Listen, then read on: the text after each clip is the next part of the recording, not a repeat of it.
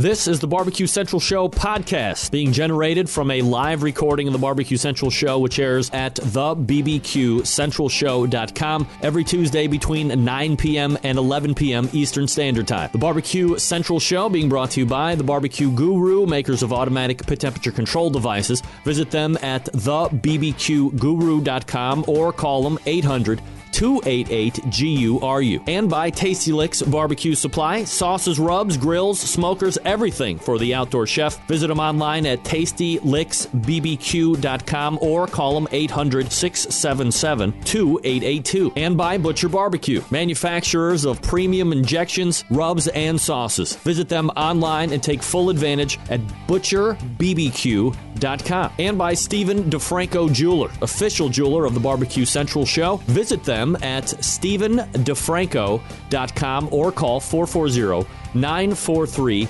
2700 and use keyword barbecue brother to receive all the discounts. And by iGrill, manufacturer of Bluetooth enabled temperature, which is generated and sent to your smart device. You can find out more information by visiting iGrillInc.com. Use promo code CENTRAL to get 15% off your entire order at the iGrill Inc. store. And by Green Mountain Grills, one of the country's premier pellet grill manufacturers, three different sizes to choose from, something to fit in every budget and find out more by visiting greenmountaingrills.com. And by Cook Shack, the country's premier manufacturer of electronic and pellet driven cookers, servicing the residential, commercial, and competition markets. Visit cookshack.com for more information.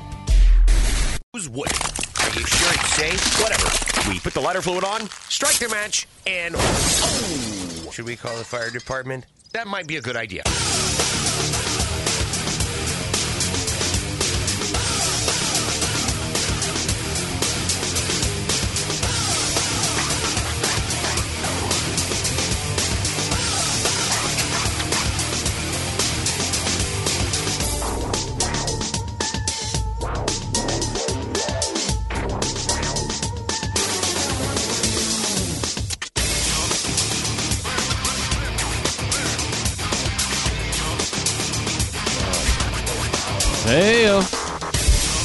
Welcome to another edition of the really big Barbecue Central Show.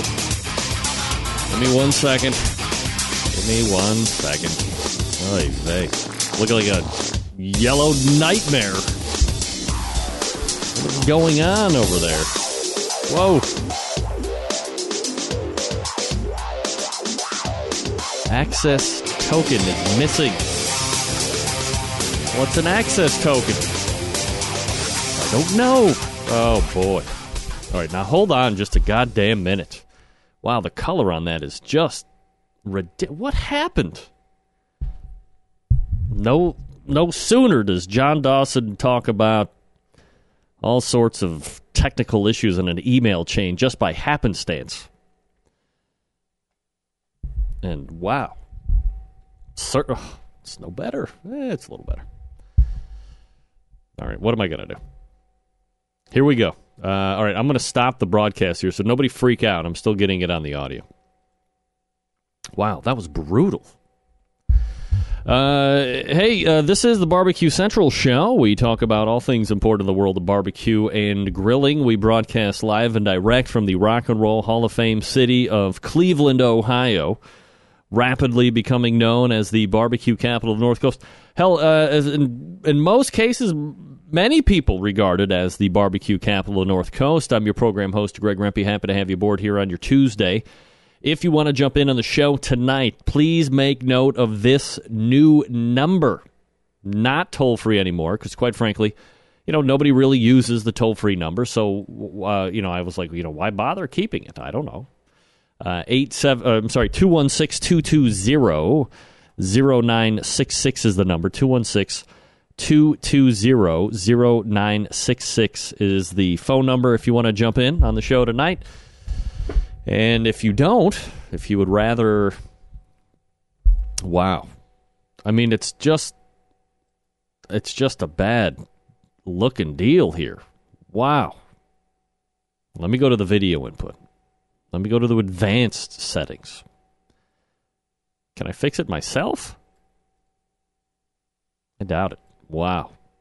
Hey, I did kind of fix it right there. All right, so let's go back to uh, broadcasting on the uh, thing here. And uh, let's do this here. And pretty much we should all be going. Again, if you missed it, and I'm sure uh, people just on the video side did, uh, make new note of the number that you can call in on. Uh, I'm not renewing the 800 number because, quite frankly, it doesn't get used. So I'm not going to pay for it if it doesn't get used. I do pay for this number.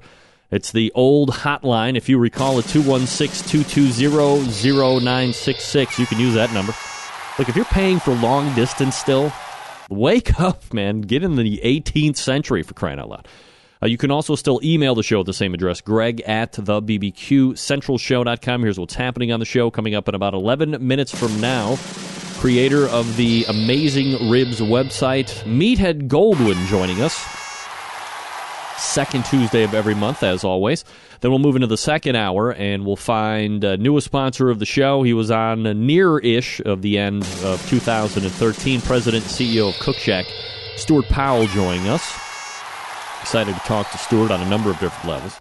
And uh, then we will round out the show with your latest reserve, uh, I'm sorry, with your latest grand champion at the Sam's Club local event, which took place in Baton Rouge, of Louisiana. It is Dennis May, pitmaster of Smoking in the Dark. Out of, uh, he was calling me from Beaumont, Texas, but that might be just where he works. So very excited, jam packed show. If you want to jump in again, more than happy to have you. 216- 220-0966. You can also email the show, greg at the bbqcentralshow.com.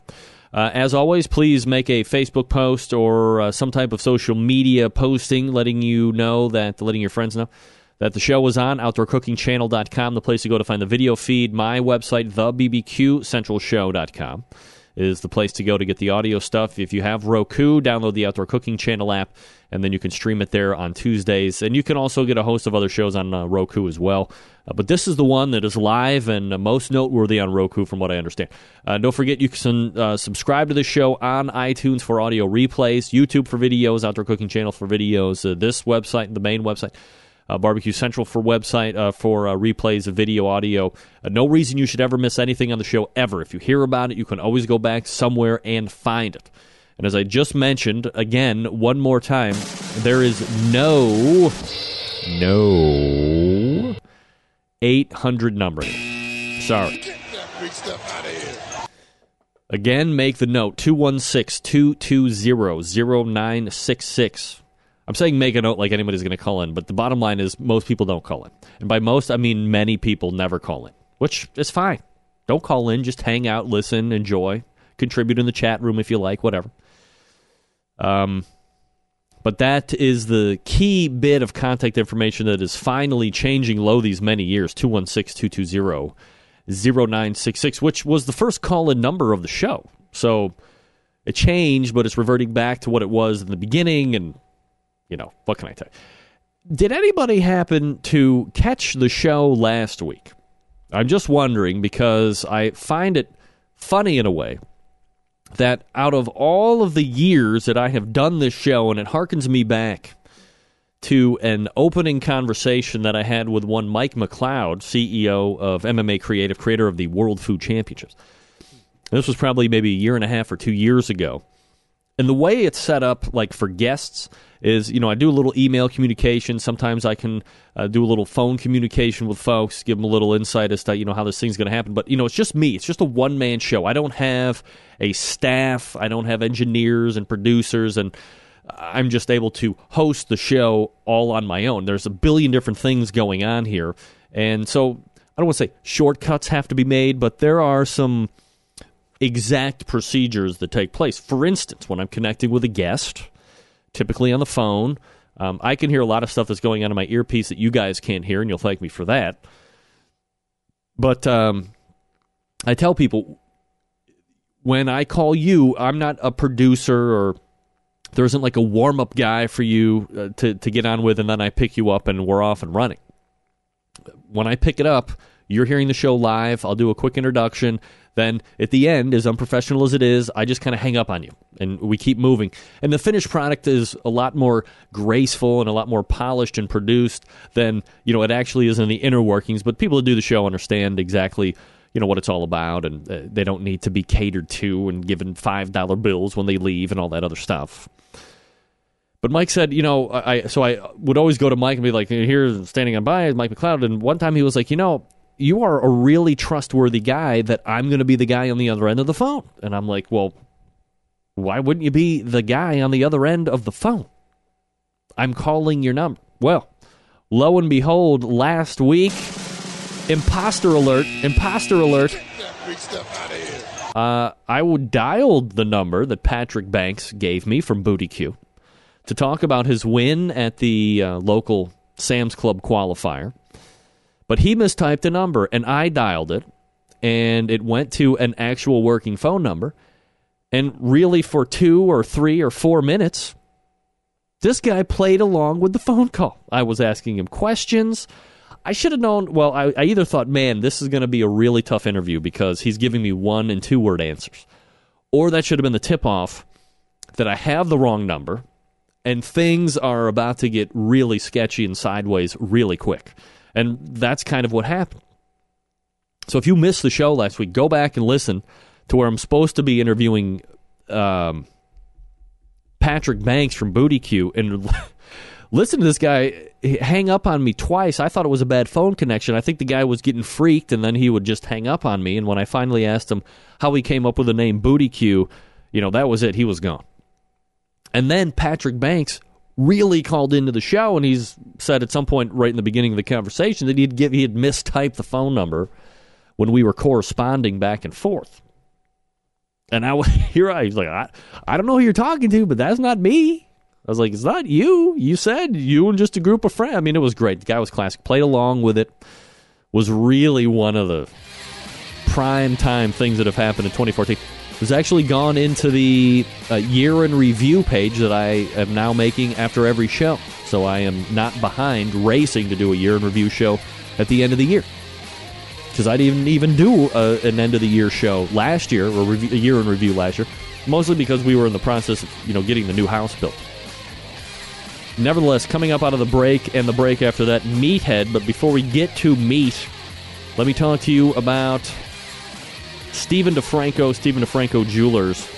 Uh, guys, you know, big holidays are coming up Mother's Day, Father's Day, Memorial Day, 4th of July, all areas in which you need to make sure that you're buying the right gifts. And if you're thinking about jewelry, uh, get out of the mall. Get out of the people that are chain stores. There's a lot of overhead. You're paying for a lot of stuff that you don't need to pay for. Go to StephenDeFranco.com. Stephen, D I F R A N C O. StephenDeFranco.com or visit my homepage and click on his banner. Go to his website and kind of peruse what he has. It's a one. Uh, it's it's one shop. It's very large. It's got a lot of inventory, a lot of stuff that you won't find anywhere else. A lot of stuff that he gets made just for him. And what I like best about it is Stephen and his staff are not in the business of trying to, you know, sell you something that you're not looking for. You're looking to stay within a budget, you know, they will establish that. If you're looking to project a certain mood or uh, get a elicit a certain type of emotion with your gift, they're going to ask you those questions and then give you a bunch of different things to choose from. They're not going to try and talk you up five, six, seven thousand dollars more than you were originally looking to spend because, quite honestly, uh, not only do they want the business this time out, but they want it again the next time you're going to make a jewelry purchase. Maybe you got three daughters like me, and you know you're going to be buying a lot of jewelry for the rest of your life. See, that's where the keen instincts come in when you're dealing with a guy like Steve and the gang over there at Stephen DeFranco Jewelers. Uh, not looking to punch you in the face and run away one time, looking to build that relationship, build the trust factor, and earn your repeat business over the course of your life. So here's what you got to do dial them up 440 943 2700. That's 440 943 2700. Ask for Steve directly. He owns the shop, and then he's going to give you the great price. Tell him you're a barbecue brother or sister. Tell him you listen to the show all the time, and Rempy tells you to call in for the discount. And you'll, if you do it and you're not more than overjoyed, you call me and tell me. I'll make it right. 440 943 2700. StephenDeFranco.com. Meathead coming up out of the break. Stick around. We'll be right back.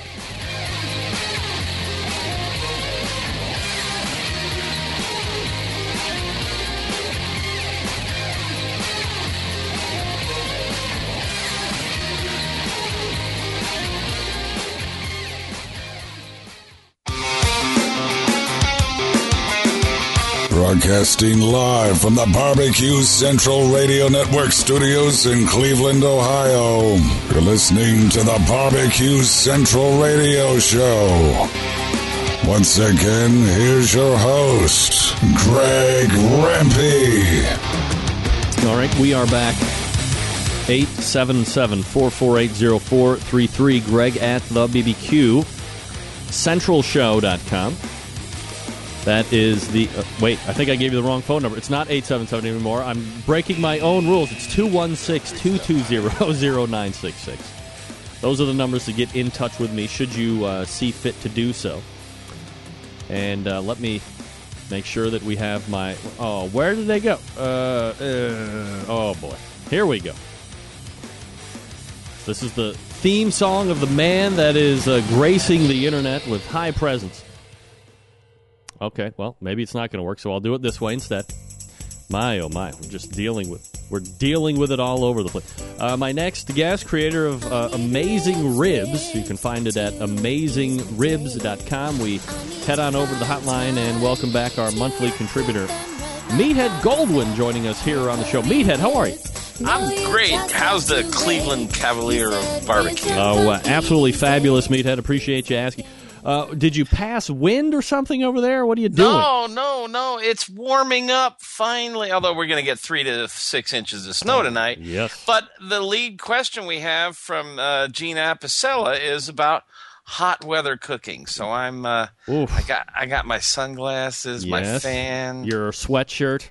my sweatshirt. Yeah. I, I was going to pull top. Putin on you. I was going to take my shirt off, oh. and Oh. but I decided nobody wants to see that. Well, maybe not nobody, but the majority of folks. I'll go ahead and agree with you on that one. Meathead, you're a big fan of the show. Can you believe the imposterism that took place I heard. last week? I heard. That's hysterical. I think. I think it, the guy should get like a free T-shirt or something, Greg. I mean, Well, I don't. I don't know if he should get a free T-shirt or if he should just call back in and I should just interview him him on his on his merit. I mean, yeah, put him Wow. on regularly. You something know? Uh, crazy. have it- have him. You know, have him just fake answers. You know, you ought to get um, one of those uh, guys from Funny or Die, uh, Galifianakis, whoever just interviewed the president, uh, Yep. and, and, and have him just fake it. You know, I mean, ask him whatever you want, and they'll make up answers. Yeah, that was uh, that was something else that took place last week. As I said, if you missed it, go back listen to it on the podcast. Well worth a listen. Meathead, before we get into hot weather cooking, um, how about this book that you've been working on for the last seven years? I mean, what's our what's our project here on this? God. Uh, well, the good news is, is my publisher gave me a one year extension. So if anybody's out Oh, there holding their breath, you're going to turn blue. Um, No kidding. uh, You know, the worst thing a publisher can ever tell you is, I want something definitive. If she just said, I wanted something good, it'd have been done a long time ago. No. But she wants it definitive. What does that Now- mean? What's me, definitive? but What's definitive mean? What does definitive mean? I don't know. I mean, I you know, Definitive I, according whatever. to what? I, I'm struggling through. I, I just uh, uh, hired a sous chef yesterday to come in and help me uh, with some new recipes for the book because. You know, obviously, we don't want everything that's on the website in the book. Otherwise, nobody's going to buy the book. So, um, yeah, it, uh, it, it should be a good book when I'm done. Um, it'll encapsulate a lot of the stuff that you and I talk about that's on the website. It's called The Science of Barbecue and Grilling. So we're going to try and cover a lot of the um, technical stuff. And uh, it should be a decent book uh, if I uh, ever get it done. Do you think you'll be on uh, on like QVC hawking this thing at some point, or like what's the I don't. They actually said that there would be a book tour. Now I don't know what your tour? I mean, anybody out there who's paid attention to what's happened to the world since the internet has come about knows that print media is, you know, really endangered. I mean, it's I don't know about the book part of it. They seem to be selling pretty well books wise, not papers yeah, and yeah, magazines, the especially books? cookbooks, they're Yeah, hanging in there. jeez. But um, uh, um, ebooks, um, uh, Kindles, and um, uh, iPads and others really are impacting the book publishing world. And it's pretty easy for somebody with a book idea to write it and run it through some software and come out with a self-published electronic book Yeah. that they can either sell themselves or sell through Amazon and other places, take all the middleman markup, uh, and it actually can be as profitable or more profitable. I'm with Houghton Mifflin Harcourt. That's one of the big publishers, but they take a big chunk of the money. Yeah. Um, you know, so I mean, it's prestigious. I don't know. I, I mean, I, I, I, there are days when I wish I hadn't committed to do it. Um, there are days when I'm thrilled with what where it's going. I mean, I, I'm really jealous of guys like um, Dr. Barbecue, uh, who just churns them out, and, he, and they're good. I mean, it's I'm not implying that they're less, or or, or Steve Rakel, Rake, Rakelin, Reichland. uh, Reichland, Reichland. Uh, I mean, this guy is uh, a real wordsmith. I mean, he's done fiction. Uh, I'm just not able to get it out that quickly. Uh, we're talking about the book, right? Hey, Meathead. What about uh, this hot weather cooking? I mean, well, uh, Gene, we spent Gene, a Gene whole. Apicella, who's in the, um, I, I can see. see. him in the uh, uh, chat room uh, tonight. Uh, Wrote you, and uh, you passed it on to me. We talked- last time I was on, last Tuesday, uh, or once, one, first Tuesday of the month. Yep. last month, first Tuesday, we talked about cold weather cooking, and uh, this SOB is in um, Port St. John, Florida, Yeah. Um, where they haven't seen a snowflake in a hundred years. Um, we actually warmed up to the 50s this week, and I was walking around. I actually grilled today, uh, but we're going down to uh, we're going to get three to six inches of snow again. Uh, So, but in any case, um, it's an interesting question, and that we can all deal with it. Um, uh, how, are there allowances we need to make for uh, hot weather? He says um, my patio is in direct sunlight most of the day. In the summer, the dome thermostat on my kettle reads 150 degrees. The dome thermometer uh, reads Yeah. 150 degrees Yeah. when I removed the grill cover um, just from lying on a metal table. Uh, the probe from the ET 732 reads 115 degrees lying on a metal table. Um, do these suggest that I should adjust cooking times or the cooking temps? Well, okay. So, um, the, the, key concept here is, and this dovetails into what we're going to talk about next, and that is the concept of if you're looking, you ain't cooking, and is that true? What matters is is the um, temperature of the air contacting the meat surface. So if it's 115 outside, then you're going to need less heat inside to raise the temperature. Let's say you're doing a pork butt at 225. You're going to need less fuel or less oxygen. Those are the two vital parts to get to target temp.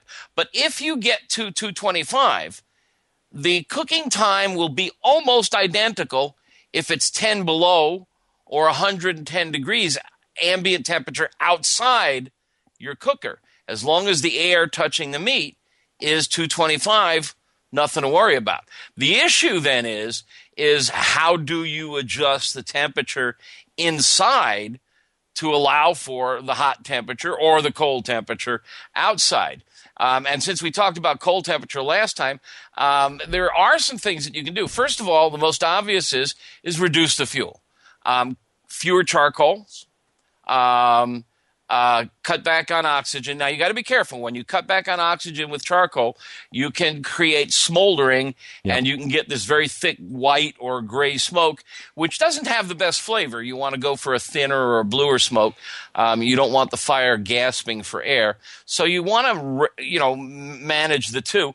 And I str- always recommend that people practice a couple of times with no meat just you know go out there on a hot day and just see how many coals it takes to hit your target temp um, and uh, fiddle with that and fiddle with the vents until you get it right um, but um, keep in mind that the temperature in the dome up above the food is different than down on the cooking surface where Yes. the food is Right. and that has a lot to do with where the coals are. Um, if you're using a kettle and you've got all the coals pushed over to one side, in your meat's closer to the coals, um, but uh, up on the dome, it's getting all that direct sun. Um, so you, you want to, I mean, the, those two, two probe thermometers like the Maverick ET732, which Gene has, is a good way to check dome temp versus um, meat surface temp. Do not believe the dial. The dial thermometers, those were invented in the 1870s or something, and they're just not as accurate as the digitals. So play with, get to know your instrument, you know, get, get, play with it in different temperatures, meter the temperature in different locations. Um, so that you have an idea of what's going on, and play with the vents. Um, almost never do you want to close the top vents all the way. No, um, that will just trap a lot of smoke in there, and uh, the fire will eventually start to choke and smolder because it's not you're not getting air, air flow through the top vent or the chimney pulls air in through the bottom. Yep. Uh, it's not the other way around. So that that's crucial. Other things you can do is you can, if you're using a water pan, throw ice in it. Um, uh, it'll melt eventually, but that water pan, water boils at 212, and it never goes above 212. One of the reasons, and that's another topic that, if time permits, we'll discuss today, is what do you do? What what goes in the water pan? But if the water pan is at 212, then that's going to be a good regulator. Um, uh, it's going to hold the temperatures fairly steady and it's going to hold the temperature down. So water pans are a good thing to use. And you can throw ice cubes in the water pan. Um, you can use fewer coals, as I said, uh, regulate the airflow. And if the temperature runs up a little bit, uh, it's not going to be the end of the world. I mean, we all shoot for this low, slow 225, I think is a magic number, and a lot of people agree. But I mean, everybody out there, you've you've you've lost control on a pork butt, and it runs up to 300, and you know what? You can hardly tell. Right. Uh, I mean, a pork butt just it can take a beating. Um, uh, so it's not the end of the world if it gets a little out of control. Let me But- let me interrupt yeah, just for a sec. I used to have a uh, 42 inch close offset, and it stood directly in the sunlight for half the Mm. Day, the hottest part of the day. Yeah. And when I wasn't paying attention, when I was getting to learn it, uh, you know, in the morning when I would start, uh, I, it was a lot easier to keep temperature. But then when the sun would creep down on it, uh, much like uh, Eugene or, or what was yeah Eugene said, uh, you know, if I had the cover off on that thing and just let it sit in the sun, it would get up to 125, 130 degrees with not even being on. And then you would put a fire in it, and you would uh, quickly eyeball the uh, temperature of the pit, which is kind of how I would gauge that and velocity of smoke And when I would put in another log. Yeah, well, guess what? All of a sudden, your log feed times were stretching out to an hour and 15, hour and 20 minutes. And the next thing you know, your fire's out because it was consuming uh, the fire and you weren't paying any attention because all you were looking at was the uh, temperature of the pit and you weren't really looking at the firebox. So if you are operating a live fire in hot temperatures, be cognizant of the fact that you know that uh, overall cooking chamber temperature is probably going to stay up there. Don't forget about the fire for crying out loud. Well, uh, I mean, one of the uh, easiest things you can do, of course, is try to get it in shade. Yeah. I mean, shade temperature is a lot different than under direct sunlight. That direct sunlight is infrared heat, and infrared heat is the type of stuff you got when you're cooking right over hot flame, um, and that's the hottest heat there is. So if you can get it into the shade, um, you can do a lot of good. Um, you can bring a household fan out and put a fan across it, move cool air across the surface. You can wet the surface. Um, you can get a hose or a bucket of water and cool the surface of your um, grill, and that will cool down the interior. Um, and you can paint your smoker white, the exterior. You want to get muffler paint or some high um, heat paint, but uh, the stuff that won't chip and crack, and you got to be very careful about paint you put on the interior uh, that make sure it's food safe. But you you know white paint will reflect heat. Uh, actually, I think white paint works better than silver paint. Um, and so you just you know you could paint it white, especially if you're living in Florida. Black is just going to become a heat sink and suck it up. So I, I don't know if I've solved your problem, Gene, but there are some things you can do. Um, I, there's another thing that you know it's cheating, and I'm going to get yelled at in the message uh, board for this.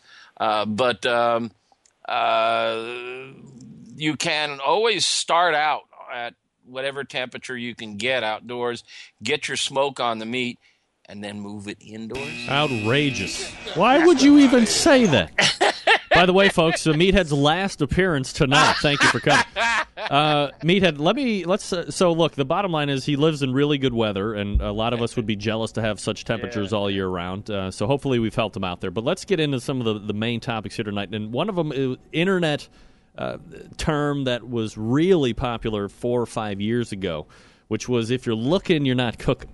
And I've heard anything from well, if you even peek underneath, you're adding 15 or Yeah. 20 minutes to your cook time, and boy, did that scare the shit out of everybody.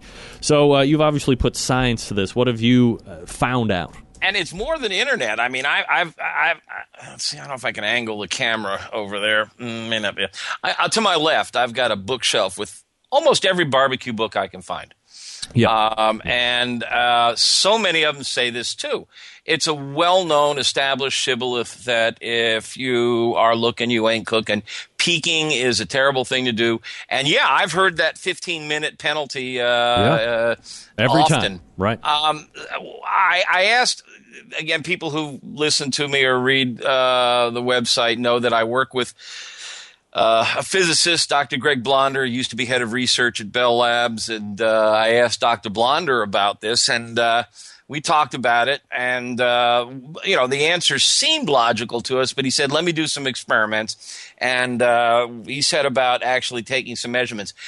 Did you get the last minute images I sent you? The Yeah. pictures I sent? Yeah. Oh, you Yeah, did. Of course. Um, there are two.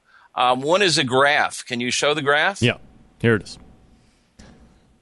Coal cooking whole chicken in Weber. Nope. That's the uh, next segment. There we go. Okay.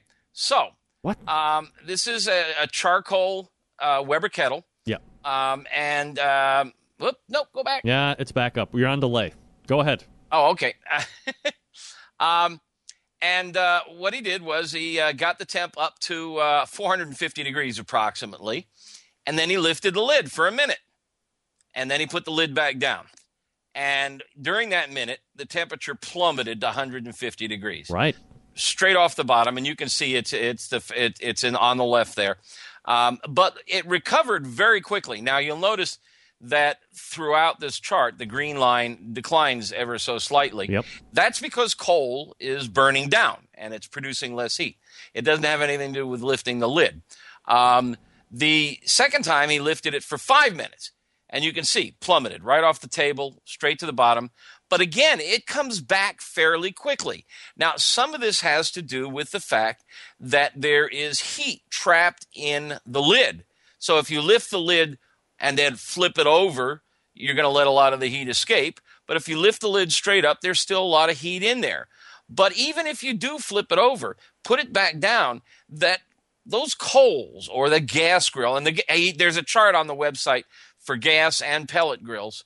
Um, uh, it- there's so much heat being generated that it comes right back up in a hurry. So you are losing temperature, um, but you're not losing it a lot, and you're not losing it for long. Um, on uh, the pellet smoker, I didn't send Greg the chart because I can just tell you about it. The pellet smoker, it recovered and it actually overshot. It actually went up higher than the starting temperature because you remember pellet grills have a thermostat. Yep. So they detect the fact the temperature has dropped, got to crank up the heat so it pumps more air and pellets in there.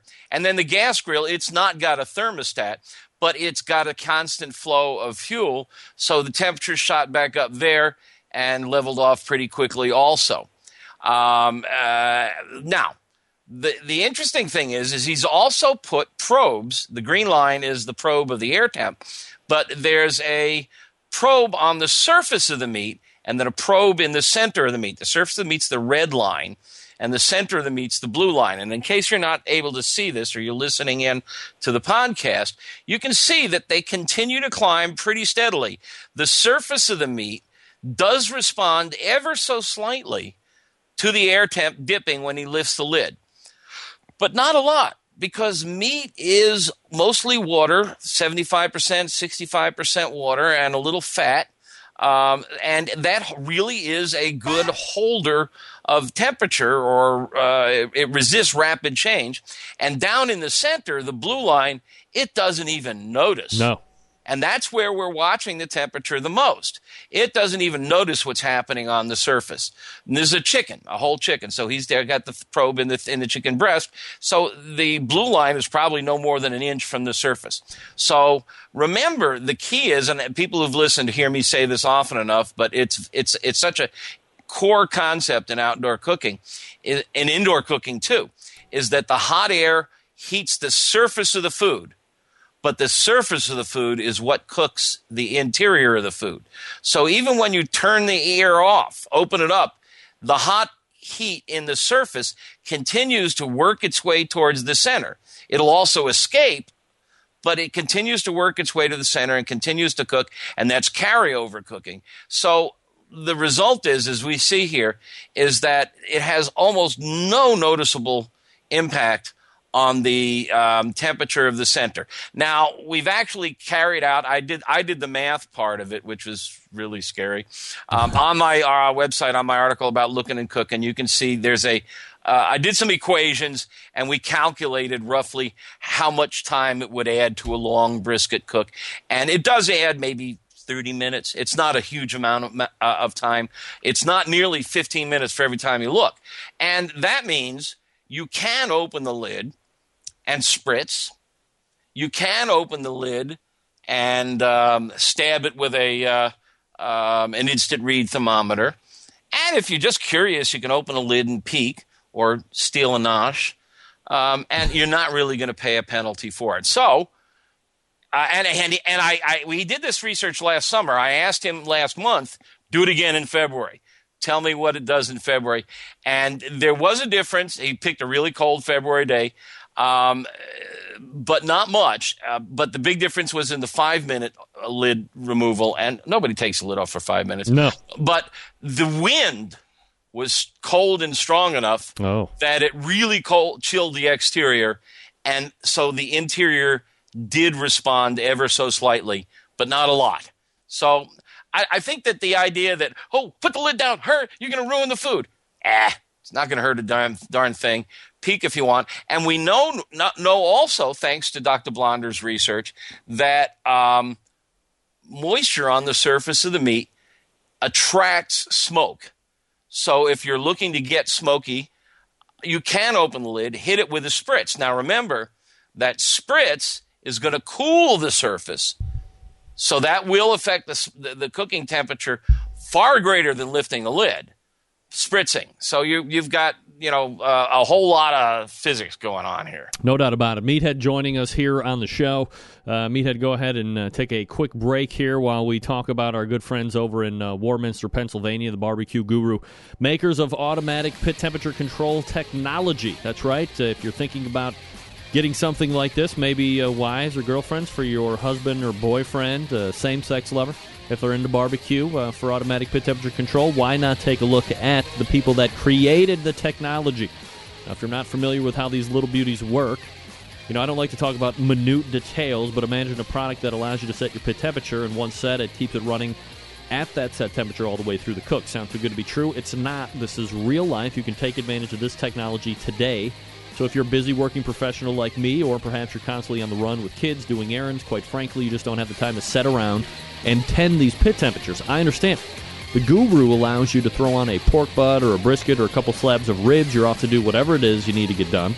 And the Guru maintains the pit temperature you set it at. Currently, there's a number of different models to choose from.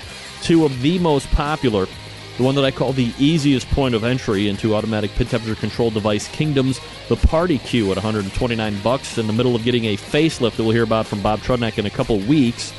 Uh, again, this fits on a majority of cookers. Uh, $10 extra for the ceramic or the Kamado style cookers, but even for $139, it's a deal. It's a self contained unit, it runs on AA batteries. I affectionately refer to it as the hooker of automatic pit temperature control devices because it goes from cooker to cooker and it will work flawlessly. Also, if you're a tech nerd, if you like the tablet connections, the smartphone connections, all that stuff, CyberQ Wi Fi, right up your alley. Burning up the competition market, burning up a lot of the backyards as well. And if you're in the market for a cooker, the Onyx oven is definitely where you want to be at. Holds a really good amount of meat, holds a half and full pans for food service, seamlessly working with the Barbecue Guru automatic temperature control devices as well. So do yourself a favor, head on over to the website, thebbqguru.com. Check out their products. If you have any questions about what to order, call them directly. 800 288 GURU. That's 800 288 Guru. They'll make sure you're outfitted with exactly what you need to get you up and running right out of the box. Again, the number 800 288 Guru or the website, thebbqguru.com, the barbecue guru, a breakthrough in barbecue technology. All right, we're back with the meathead right after this. Stick around, we'll be right back.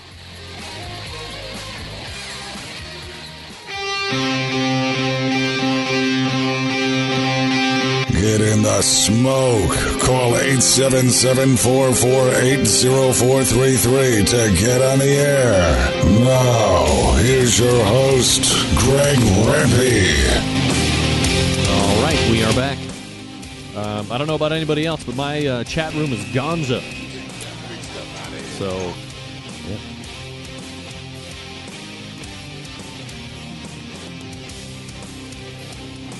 What? You you can't see me?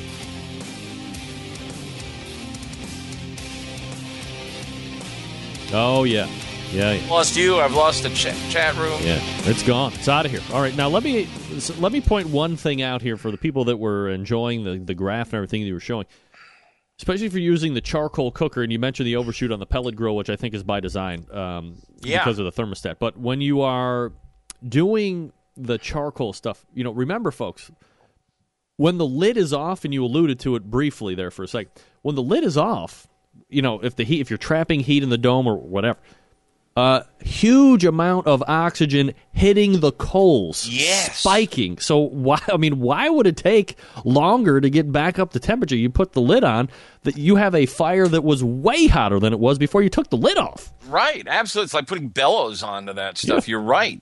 Absolutely. Good point. All right, so uh, that's if you're looking, you're not cooking. Now, if you have the bullet style smokers, and you know, when I had that Klose, as I had mentioned, because it wasn't you know traditionally long like a lot of these other cookers were, I had the baffle, uh, the heat baffle, or the the intake from the firebox that would run across a cooking chamber. And a lot of people said, hey, you know, you might want to think about sticking a pan of water right close to that, blah, blah, blah. So, water pan, whether it's an offset, whether it is a bullet style smoker like you'd find in the Weber Smoky Mountains and the like, a lot of people want to get cute. A lot of people want to put beer and wine and shallots and all this other, you know, uh, uh, black truffle butter and you know whatever Oh. else. So, what are we uh, what are we talking about when it comes to putting water in the water pan? I mean, is it just that easy? Well, all right. Let's let's get let's go back and define some terms because there's there's two types of pans, um, and it's a subtle difference, but it's a difference. Yeah. Um, there's the drip pan and the water pan. Now, if you're doing a roast or a turkey or something, um, uh, unfortunately, I've lost video here, but the other picture I sent was Turkey a gravy. picture of my turkey pan. Oh. I I have a water pan under it, but it's not just a water pan. It's got onion and carrot and celery and uh, white wine and herbs. And what I'm doing is I'm using it to catch drips, and I'm making a turkey stock. It's like a soup, and that becomes the base for my gravy. Uh, and I don't use um, uh, flour in the gravy. I keep it thin. It's like a really great turkey stock, and that's my gravy. But that's not adding any flavor to the meat. Flavor compounds in a liquid, like wine or beer, are measured in parts per billion. I mean, wine, as strong a flavor it is, it's like 98. p- Well, all right, take away the alcohol, which is, you know, 14%, we'll say roughly. Uh, uh, 1 or 2% of what's left are flavor compounds.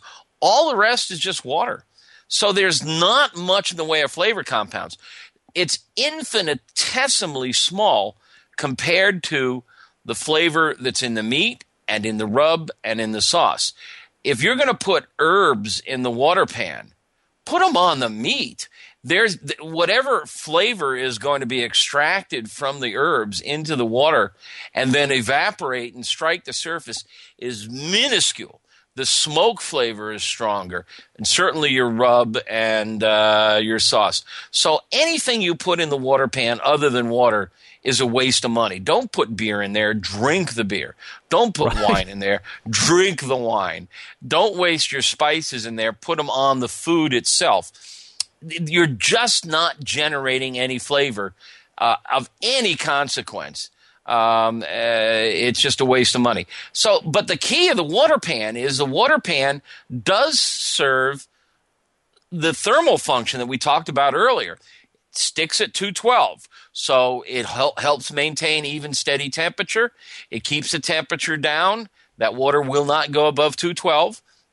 Um, I mean, probably everybody in the audience knows this, but just a fact of physics. If you take a pan of water, put it on a burner, turn the burner halfway up, it starts to boil, it hits 212, and the water is boiling and steam is coming off. Yep. Turn the burner to full, and it doesn't go above 212, even though you're putting more energy onto the pan. Right. The water will not boil, and any it won't get any higher than 212 until the water boils off. Um, water will just stick at 212. And that's one of the reasons why wetting your wood chips is, is, is silly because the wood chips will go up to 212. The water will steam off and then it will rise up to about 275, 300 where it will start to smoke and smolder. But it can't get there until it gets past the water boiling temperature of 212. But I'm digressing. Um, uh, which I've never done before. Never. um, but in any case, um, the water pan serves a lot of functions. It can absorb and stabilize heat.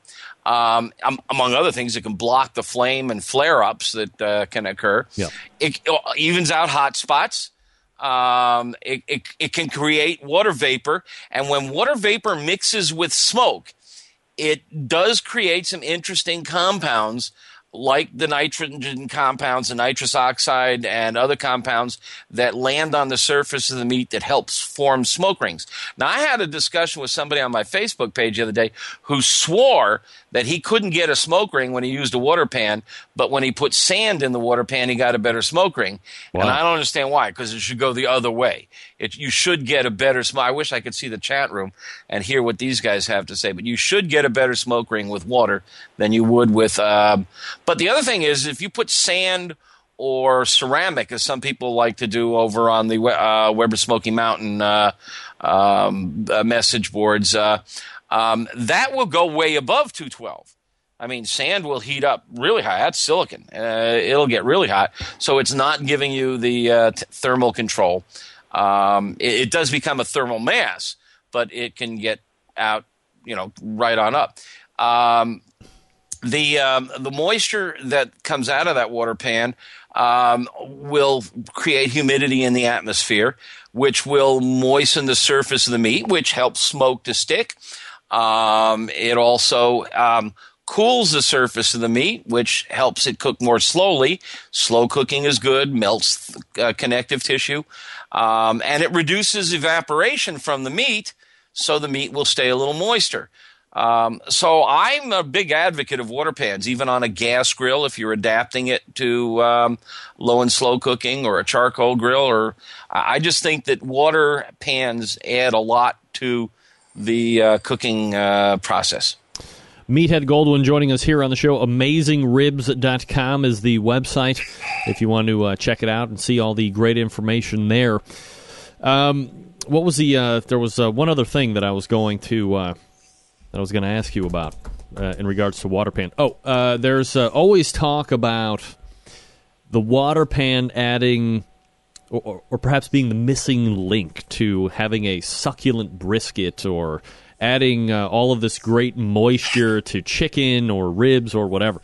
And I say that, and I believe we, we recently had a, a similar uh, quick topic debate on this, that if you think that it is the solution that you are actually adding this uh, abundant amount of humidity into your cooker, you're wrong because you're not rapidly boiling the water. I mean, there obviously is probably it's steaming, so there's probably some type of moisture that's going in there. But if you could speak on that just a little bit, you're not. Uh, well, you've not, hit it. You're I not mean, infusing. Uh, not much to add. The other thing is, is that um, the air turnover in a typical charcoal grill, it's shocking how much the air turns over.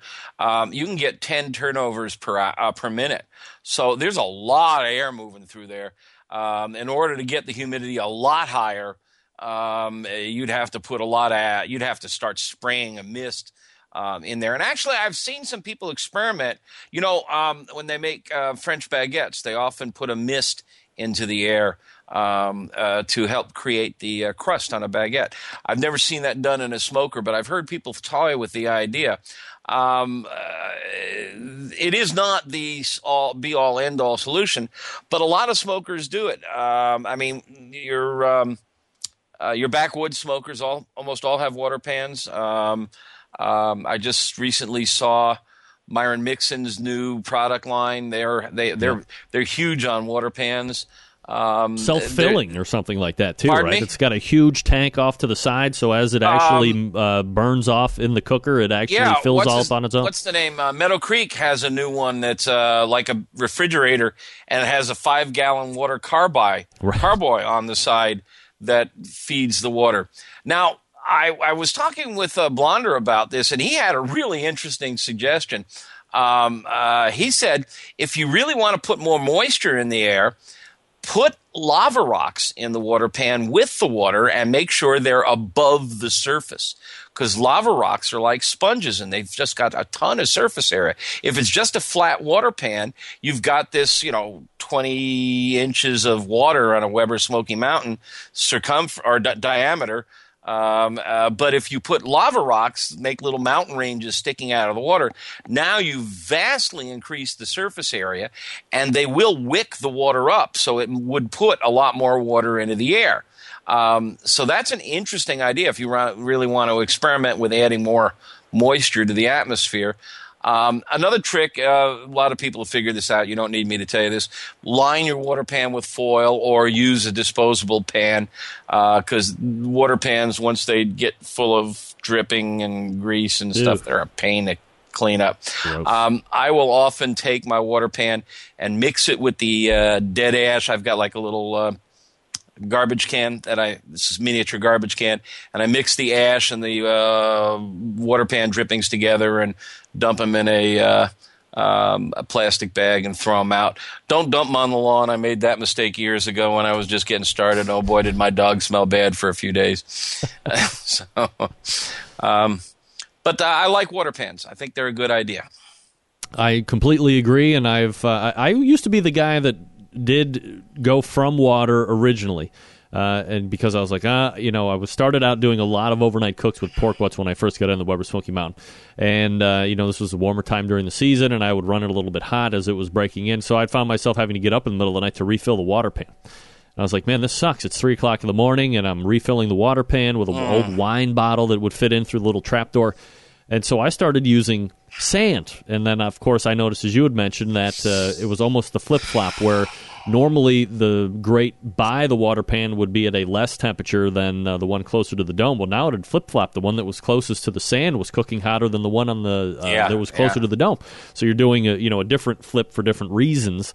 But it stopped me from having to get up in the middle of the night to refill the water. But then in the end, I went back because the the temperature consistency or an integrity throughout the cook was much better with water than anything else. I've seen guys rig um, things like uh, a, a, jug of water. You know, you you you set um, a tube into the side. You got to drill a hole in your Weber Smoky Mountain or whatever you're, and you, you, you run a tube in there and you set it um, at the water surface level, and you put the water in there, and it, will it'll f- automatically fill itself. But yep. uh, uh, that seems like an awful lot of effort. Uh, I don't know if I'm going to do an all night cook. Um, well, first of all, I'm going to use something like a pellet smoker. Indeed. but if I'm going to do an all night cook with a charcoal smoker or something, I, I you know, I ha- I gotta I gotta look at my food. I gotta I gotta peek. I gotta look at my meat. I gotta go out and I gotta check my charcoal. I don't know. I, it's still a hands on process for me. I know I can walk away and leave it, but. I, I don't know. I, that's why that's half the fun. What fun is that? That's right. Uh, smelling and touching and tasting and snapping off a little bit of that bark when nobody's looking. That's right. cooks candy. Uh, Meathead Goldwyn has talked about his book that will never end. Uh, he's talked about hot weather cooking, and if you're looking, you're not cooking, then of course, uh, lastly, we've talked about the water pan. You can find him at AmazingRibs.com, and on this show, the second Tuesday of every month, Meathead, as always, the pleasure was yours. it really was, Greg. Always fun. Take care, buddy. Thank right, you. take care. There he is, Meathead Goldwyn. AmazingRibs.com. And uh, that's the place you want to go. Also, you know, aside from uh, being on the show, uh, he is very accessible. So if you have questions you want to ask him, uh, you can email him, and uh, he will certainly be more than happy to uh, take your questions right there on the website. Reply to threads. Very active there. I mean, that's the job. That's what he do. Like a lot of us in this industry would like to say that you know we do it full time. He does it full time. He's got people on retainer. Before we wrap up the first hour, we will talk about Butcher Barbecue. You know, another great product is going to be coming out with Butcher Barbecue. I just saw it on their Facebook. This thing, you know, you might think to yourself conceptually, you know, it's not going to revolutionize the injection industry. However, you know what? It just might. And it's one of those simple things that is going to make a huge impression. And here's what I'm talking about uh, Butcher Barbecue, obviously well known for the injections, but maybe you travel, maybe you cater and you're injecting, or obviously if you're on the competition trail, you know damn well you're injecting, or you're not winning. You're not recouping your expense. He's made or uh, found a, a maker of, it looks like a big plastic shaker jar. It's got Butcher Barbecue logo on. And uh, it's got the lines marked for here's where you want to fill your liquid up uh, for this amount and that amount. You pour your injection in, you shake it up, and boom, you got a traveling injection shaker bottle. Again, you know, doesn't seem like that's a, a game changer, but when you really think about it, when you go to contests, when you go to large catered events, do you see somebody that has a specific bottle that's uh, already like your measuring cup is in there as well? I thought, you know, here's this Dave Bouska going to change it up again. Not only was he doing the trade in program where you could uh, send in somebody else's commercially made injection to him and he would give you back whatever that amount was in return, uh, whether it be the pork, the prime, uh, the beef, or the bird booster injections. Uh, then he was. Uh, you know, making sauce. Uh, on, he was making rubs. It, you know, it started out as the injections. I mean, he's continually trying to change the game. And now with this new injection bottle, I'm sure there's a, a better term for that, but I want to try and make sure that I can explain it to you as simply as possible. Uh, so now you can wash it, you can bring it to uh, the competitions with you, you set it on the table, pour the injection in, fill it up with water. It tells you if you want this much, pour it here, shake it up, stick your injection needle in there, and boom, you are ready to rock and roll. And then once you're done with it, stick it in the bag, take it home, wash it up, and be ready to go the next time. Again, it's butcherbbq.com. That's butcherbbq.com. Again, shipping wise, you're not breaking the bank. Anything at 55 bucks ships at $8.50, between 55 and 200 at $9.75, and anything over $200 ships exactly for free after tax. It's butcherbbq.com. That's butcherbbq.com. Always trust your butcher. We are back to wrap the first hour right after this. Stick around. We will be right back. Hang on.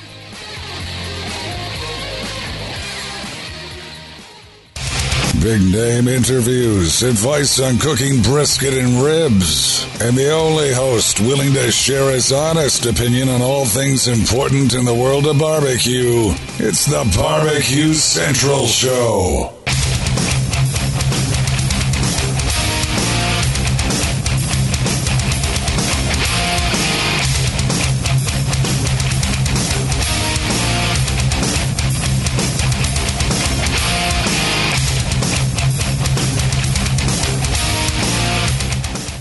Right, we're back. You recall a couple weeks ago, I contracted a uh, fella to make a cartoon picture of me looking like this. Watch out.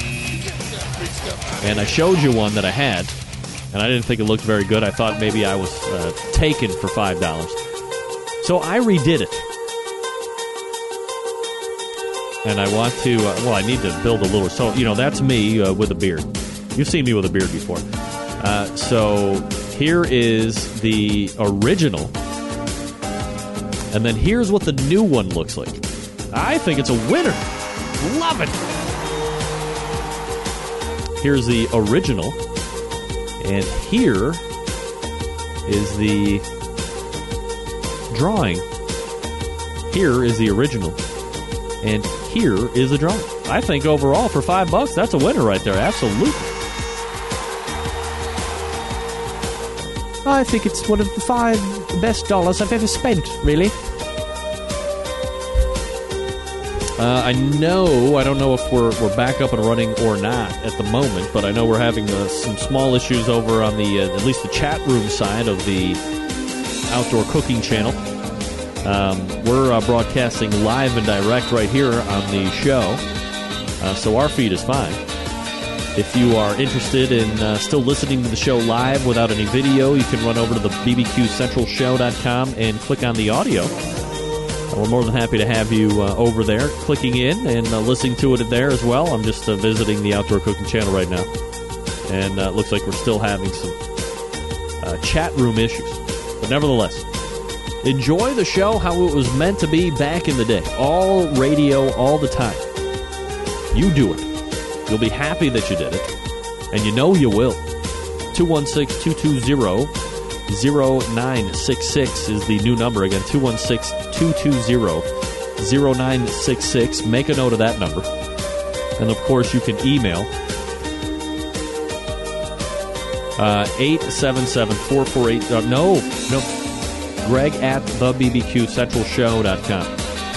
And I'm just getting a word in here from uh, Kevin Bevington.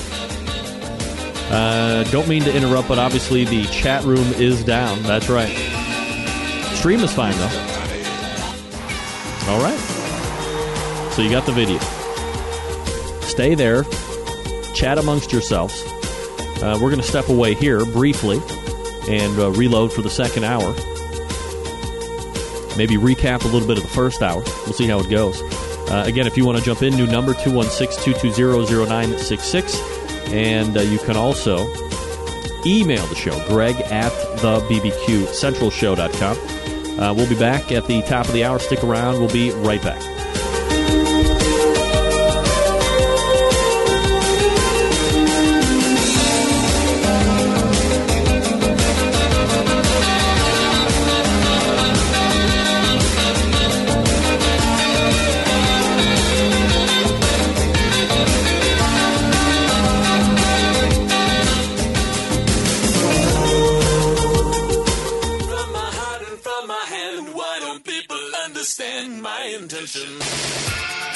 Happy to have you aboard here for the really big barbecue show. We cook because we have to, and we grill because we want to. Fine, how's it going? You have a great show. I'm a big fan. So what what what seems to be the problem here? This man looks like he's dead and he's in the in the crackle. Charbono! It's all about the Charbono, dude! Succulent fish. What? He ate 54 wieners. But listen, Lavernius, shut your face. I'm shaking like a dog shit peach seeds. We have top men working on it right now. Who? Top men. All right, just like that, we are into the second hour, ladies and gentlemen. ladies and gentlemen. Uh, Don G writing in. FYI, you still have the 877 number on the scroll on the video. Yet, no kidding. Done. it takes a little time to get everything readjusted. I have my finger on the pulse of exactly what is wrong with the show all the time. Don't even think about it. Denver Cavins of Inertia Media is working up on a, uh new lower third, lower one third, whatever they call it. All right, here we go. Do I want to take this phone call? Do I want to take this? Yeah, why not? Uh, area code 280, uh, 208, you're on the air. Greg, what are you doing? It's your mother calling. Hi, Mom. What are you doing? Uh, I'm just hosting a show. What are you doing, Mom? How's Dad? Just making some cookies. He is? Outstanding. So, what can I do for you tonight? Oh, Mom's gone. All right. Mom's calling in. Get an email from uh, Gene Apicea. Thanks for addressing hot weather cooking. I recently brought a large patio umbrella to provide some shade. I'll see later in the spring, summer whether or not it makes a difference. By the way, really appreciate the SOB reference. I've been called worse, but I consider it in jest. Of course. Should always consider it in jest. Trust me, if I'm not in, if I'm not ingesting, you're gonna know about it, Mister. Still to come on the show tonight, Stuart Powell from Cook Shack and Dennis May from Smoking in the Dark. So lock in. On the show next week, maybe you've heard of him. Uh, we have. So here's what happens: first Tuesday of every month, uh, Ray Lampe, Doctor Barbecue for Ask Doctor Barbecue. Second Tuesday of every month, Meathead Goldwyn, and now the third Tuesday of every month, the icon of the industry, Steven Raichlen, will be joining us.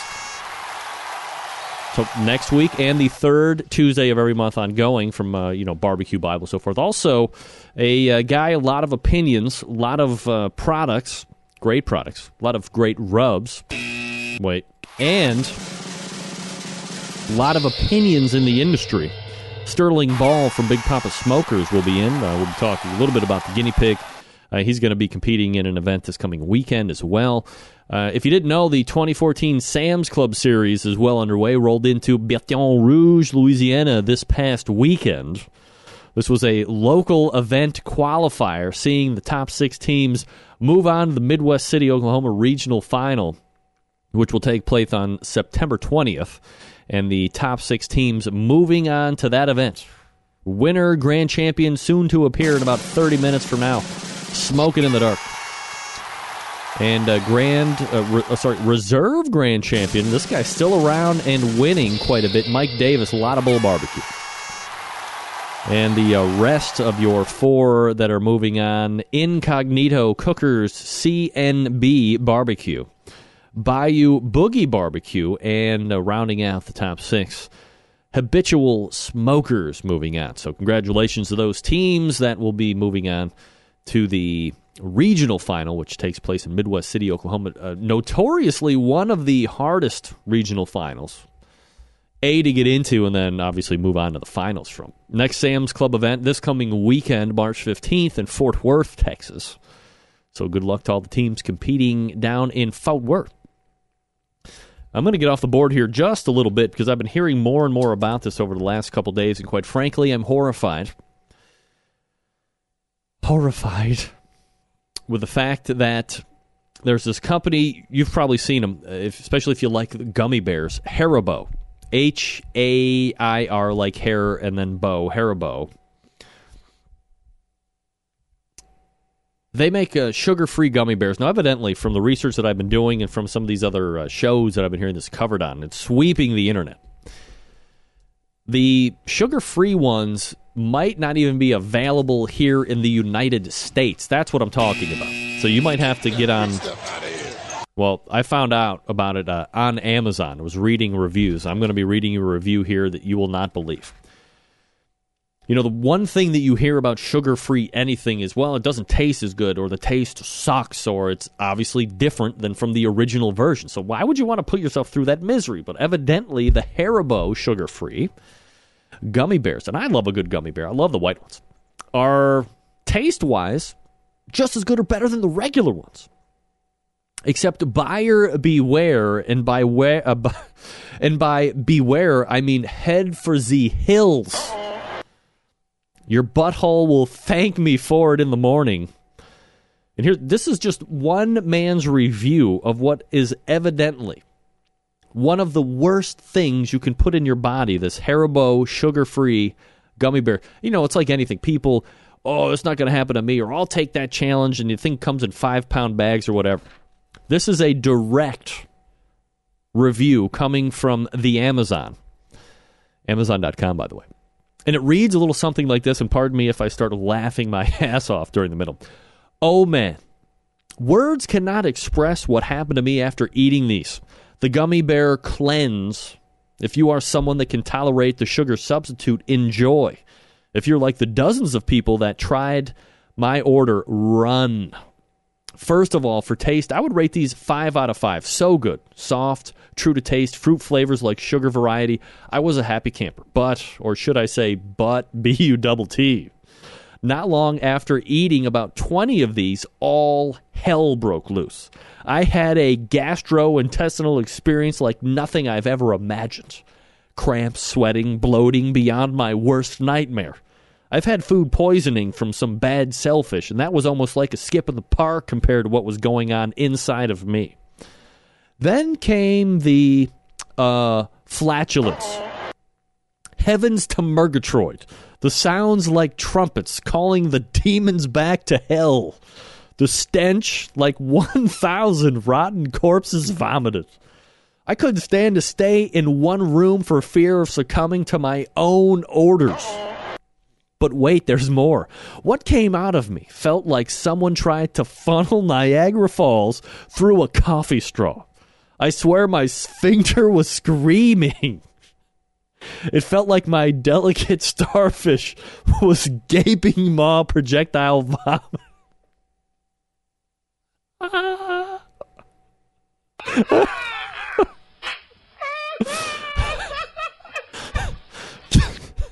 vomiting a torrential flood of toxic waste.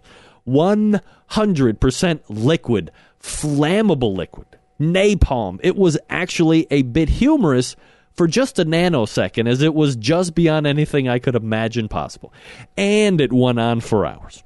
I felt violated when it was over, which I think might have been sometime in the early morning the next day. There was stuff coming out of me that I ate from my wedding in 2005. I had five pounds of these innocent looking, delicious tasting hell bears. So I told a friend about what happened to me, thinking it had to be some type of sensitivity I had to the sugar substitute. And in spite of my warnings and graphic descriptions, she decided to take her chances and took them all off of my hands. Silly woman. All the same for her, and a cell phone call from her while on the toilet because you kind of end up living in the bathroom for a spell telling me she really wished she had listened to me, and I think she was crying. Her sister was skeptical and succumbed to the same fate. She took them since there was still 99% of the five pound bag left. She works construction company and builders, roofers, house painters, landscapers, lots of people who generally have limited access to toilets on a given day. I can't even imagine what all those poor men and women poop that day. I keep envisioning men on roofs crossing their legs and trying to decide if they can make it down the ladder or if they should just jump. That's the better idea. Just jump. If you order these, best of luck to you, and please don't post a video review of the aftershocks. No kidding. Look, if I've warned you once, I've warned you twice. Be wary of the sugar substitutes that people are putting in to make it sugar free. It might taste good, but it also might uh, lubricate the innards of your person, and you are going to be in a terrible way. Evidently, for hours. This person just ate 20 of them. And there are review upon review upon review of the Haribo sugar free gummy bear. And there's videos as well. Just be forewarned that if anybody shows up on your doorstep, I'm doing my public service to you today. Don't be foolish. Don't eat the sugar free Haribo gummy bears. And if you're going to do it, record it all because I want to play it here on this show because I warned you not to do it. All right, Stuart Powell coming up out of the break. Folks, if you hate to stand near the grill waiting for your food, let iGrill take care of it. The uh, iGrill 2, the iGrill Mini Bluetooth grilling thermometers work with your iOS device to let you know when your food is perfectly cooked from up to 150 feet away. They magnetically mount to your grill or smoker and come packaged with pretty awesome features like graphing, minimum and maximum temperature settings, and custom alarms. The powerful yet compact single probe iGrill Mini comes complete with proximity wake up and LED temperature indicator that goes through a range of colors based on doneness. Red lets you know that your food has reached its target temperature, while green, yellow, and orange show its progress. Get your own iGrill Mini for $39.99 at iDevicesinc.com. That's the letter I, devices, and then INC, iDevicesinc.com, and select the Lowe's stores. Then, of course, the iGrill 2 Bigger and Badder, a fully illuminated display, and four probes for maximum grilling and temperature tracking. Shipping in May, so uh, just over a month from now. Pre order your iGrill 2 for $99.99. Get free shipping on your orders of $50 or more. Again, that website, iDevicesinc.com. That's the letter I, devices, and then INC, iDevicesinc.com. And don't forget to follow iGrill on Facebook for exclusive offers. And you can also get the barbecue updates there as well. So again, pricing on the iGrill Mini $39.99, iDevicesinc.com, or if you're lucky enough at select Low stores, branching out into the big retail area, and then the iGrill 2, which is on pre-order right now. So it's shipping month after next. It's almost, uh, well, we're at the middle of March now. Uh, so this one will uh, ship out in May. Pre-orders iGrill 2 for $99.99. Again, the same website, iDevices Inc. That's the letter I, Devices Inc. iDevicesinc.com. Get over there, spend $50 or more, and it ships for free. Make the jump, save on the ship. We are back with President and CEO of Cook Shack, Stuart Powell, right after this. Stick around, we'll be right back.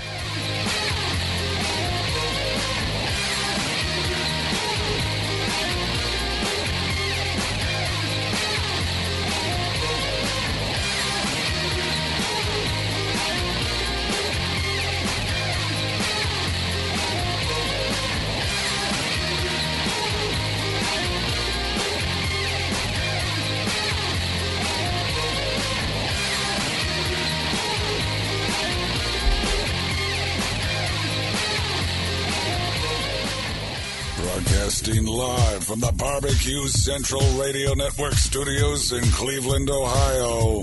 You're listening to the Barbecue Central Radio Show. Once again, here's your host, Greg Rempe.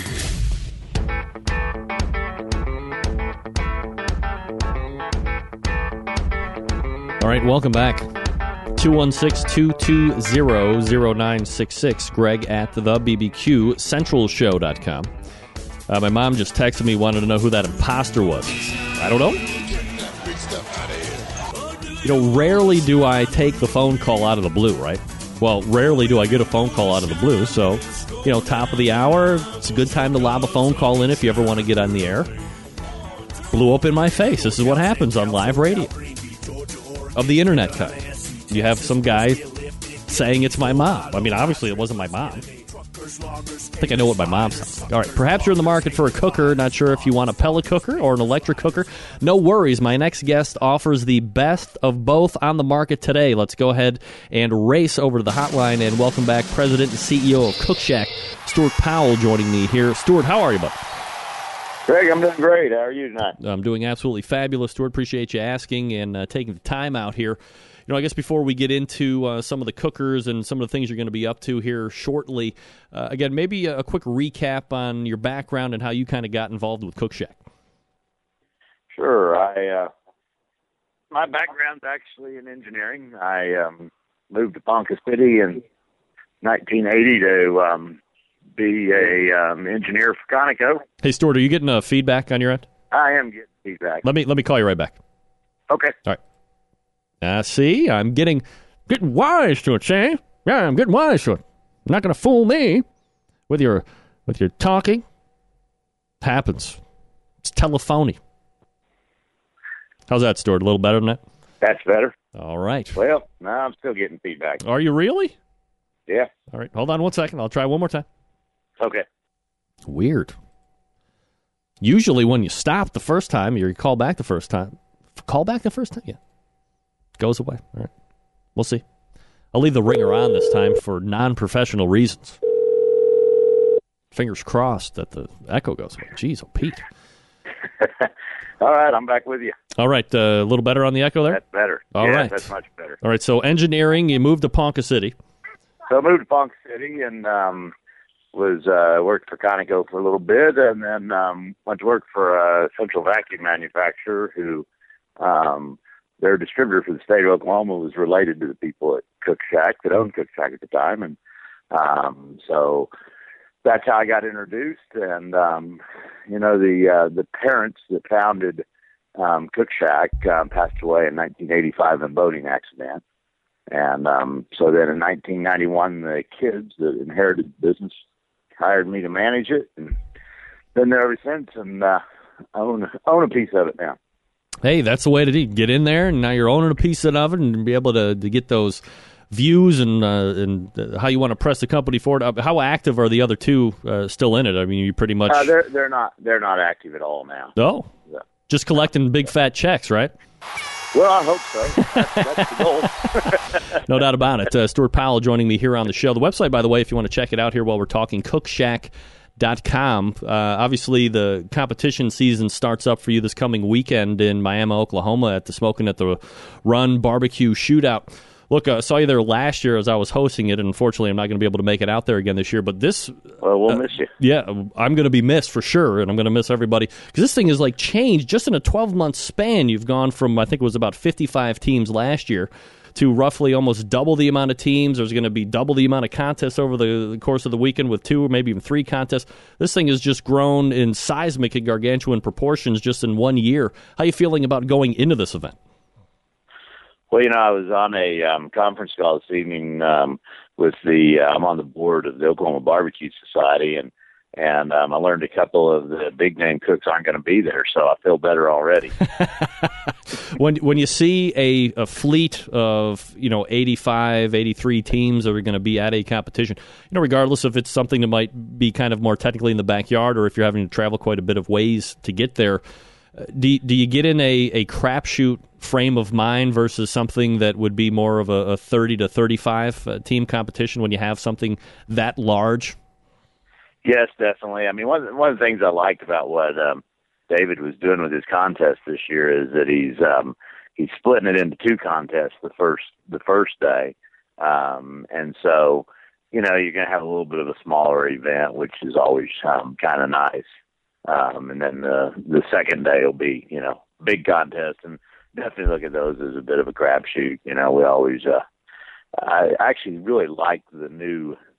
Um, judging system, I guess you would call it, that KCBS is using, where at the end of the day you get a you get a sheet that tells you how you did on each table that you hit um, with your food. And I really like that because it's kind of nice to go back and say, okay, compared to the stuff that the judges were eating, was mine, you know, the, the top of the table or the bottom of the table. So I always I always enjoy that uh, more than I did the old way, where you know you just got to score and you wondered, uh, wonder wonder what happened on that table. yeah, no kidding. Stuart Powell is my guest, president and CEO of Cook Shack. Uh, Stuart, do you have any idea what percentage of cooks use the FE cooker out there right now?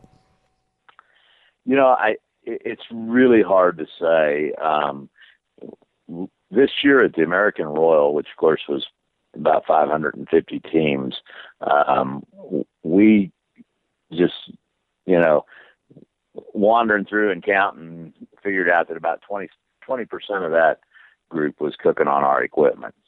So I I would guess we're at you know in that 10 to 15 percent range.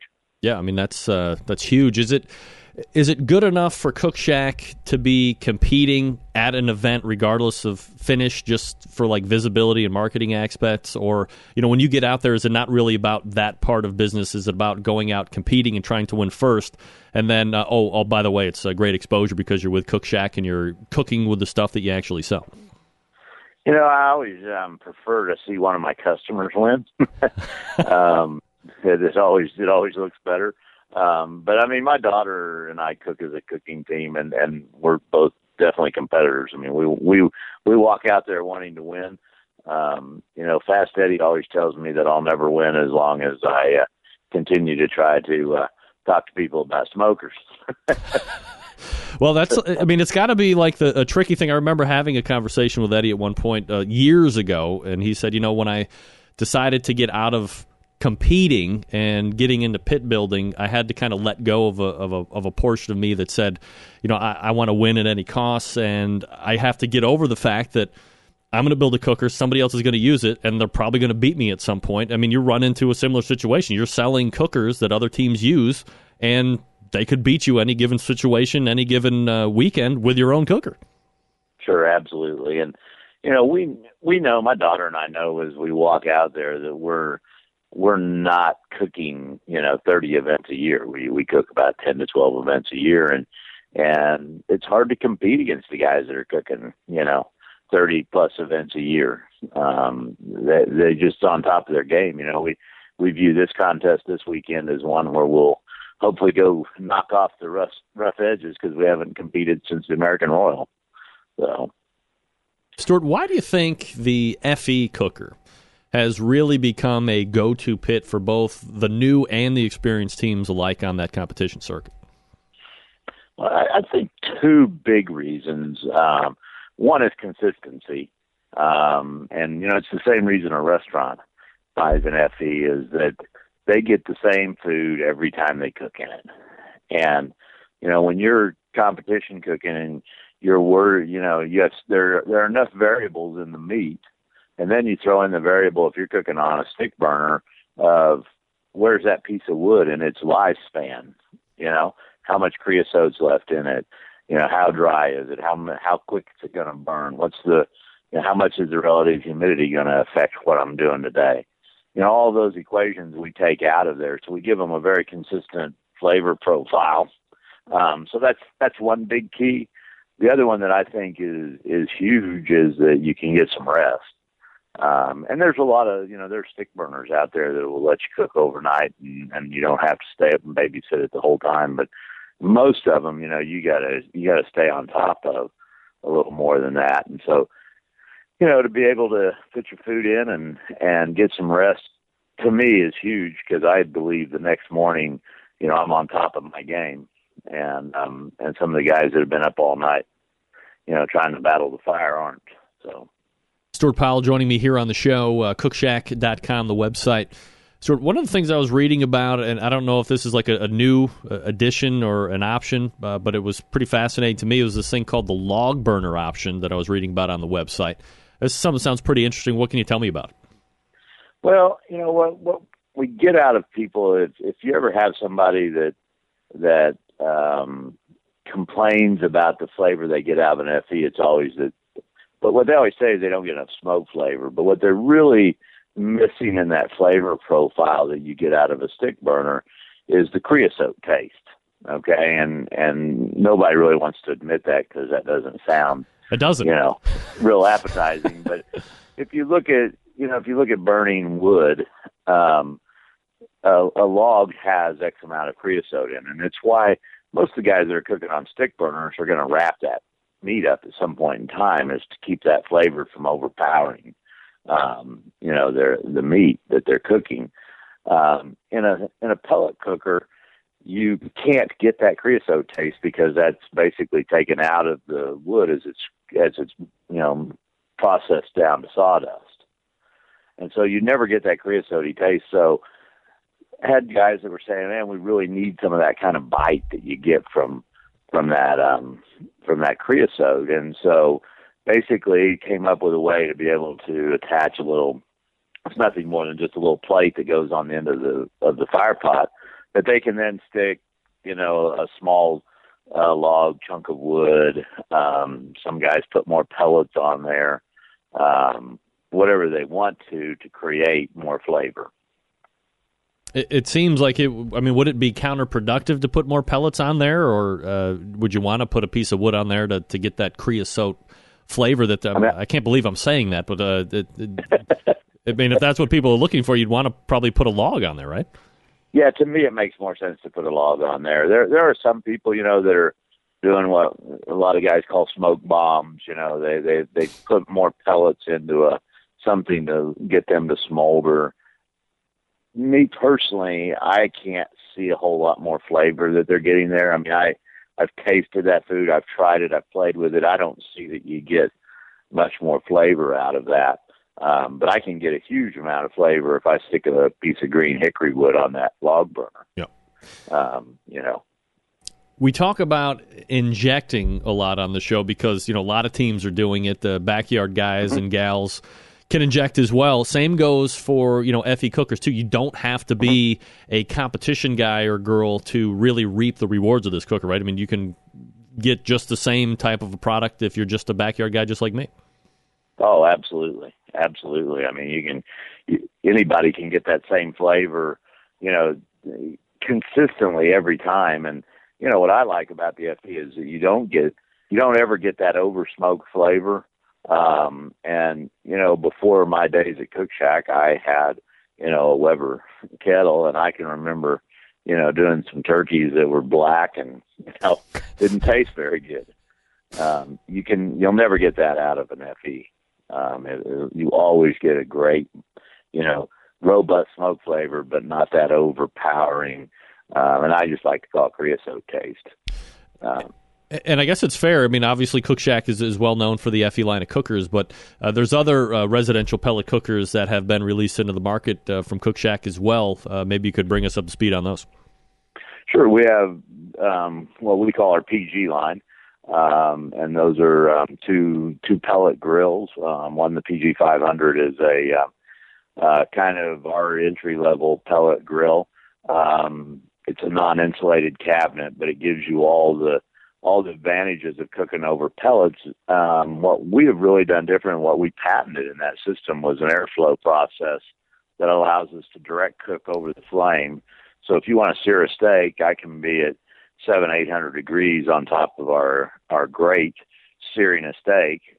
The other side, then you're offset cooking, and you can, you know, if you want offset cooking, just that temperature down to, you know, 200 degrees and and offset cook. So, you know, you get you get the advantages of of both ways of cooking um, that way. And then we have the PG 1000, which is the, the upscale pellet side of our pellet grill line, which is an insulated cabinet um, you know, has what I like to call more sex appeal, rollback lids, some of those kind of things. Uh, I know that you like to uh, kind of spread the, the good word of four zone cooking. So, what does that mean to you, and, and how can you take advantage of it? Yes, um, four four zone cooking is we have four four zones in the in the pellet grills. The the first zone is that searing zone. So, you know, I personally, when I cook a, a steak, I like to cook a, um, a strip steak, and I like to cook it you know, an inch to an inch and a half thick, and I'm about two minutes on each side. And I like the middle of it to be, you know, red and and juicy. Yeah. Um, and, and so that searing grate really allows you to do that. Puts beautiful, you know, marks on there, so it looks like, you know, a really, you know, a steak that just came off of a, a red hot grill, which it did. Um, so that's zone one. Zone two is the offset side. So um, you can cook. Uh, I like to call it the smoking zone. Um, so you're putting your beef briskets, your pork butts on there. Um, my competition chicken I cook on there. I cook my um, thighs at 400 degrees, about 45 minutes. Um, does a great job on those. Um, so that's zone two. Zone three then would be a traditional um, top grill of any of any grill. Um, so if you buy any gas grill out there on the marketplace, you have a, almost all of them have a top grill. Um, it's a great place to cook vegetables, um, you know those kind of things. Um, I'll even throw uh, I, I throw any kind of stuff up there on it from time to time. So um, just a traditional you know second grill of a of a grill. And then the fourth zone is our warming drawer, and we call it a warming drawer, but it's really it'll be at half of the temperature of whatever you're cooking at. So um, it's a great place to cold smoke. Um, you know, I'll um, I'll take a steak and put it down in there and um, and cold smoke it for you know 20 30 minutes to get really a, a nice smoke flavor and then take it up and grill it on the on in the first zone or you can cold smoke cheese in there. Also, you know, if I'm doing baked beans, I love to throw them down in there. Um, if I've got, you know, a bunch of hamburgers to cook, I'll cook them over in zone two.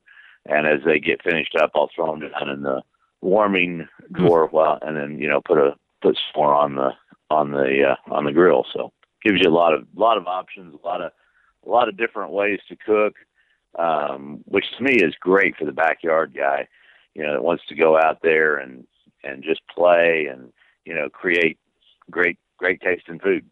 Is the uh, warming drawer just an option on on the PG one thousand, or is it uh, on both? No, no, it's on both of them. Wow, yeah, it's on it's on both of them. Yeah, a lot of versatility with that for sure.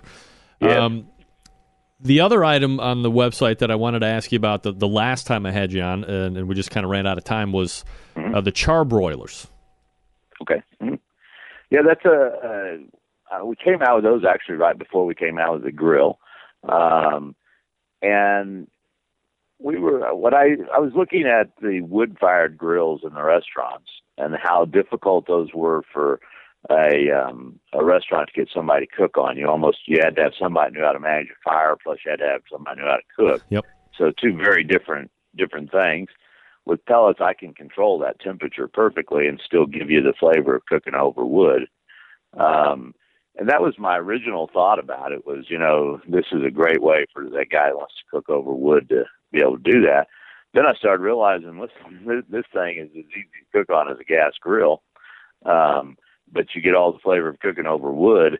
And so, you know, we sell quite a few of them to replace gas grills in restaurants and um and we sell some guys that want to put them on their back their back porch i mean i like to you know for my backyard cooking well i'm i'm a big believer that every backyard ought to have a grill and a smoker in it Yeah. and to me the charbroiler gives you a great way to have a grill to just do direct grilling on and you know an electric smoker or a, or even a pellet fired smoker um to do your smoking on is great so you know i like to have both of those things and i love the charbroiler um because of the space you get on it um, you know, you can on a 24 inch charbroiler, um, you're going to be able to cook um, about uh, 12 ribeyes at a time on there. Oh wow! So, um, you know, I I have a 36 inch one in my house, and you know, I can have a pretty good sized party over, and bang, away you go. Yeah, well, I'll be uh, looking for the invite next time that thing gets fired up. We're Absolutely. talking with us. You got to come over. Absolutely. Stuart Powell joining me here on the show, President and CEO of Cook Shack.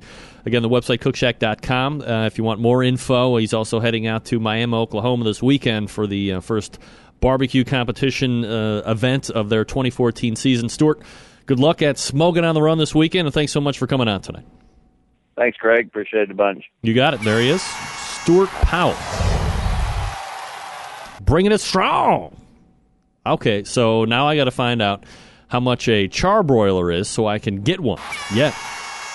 I want something that's like a grill, but will also uh, allow me to cook over pellets, like at grilling temperatures. Well, I mean, what's the biggest knock that you hear about all pellet grills?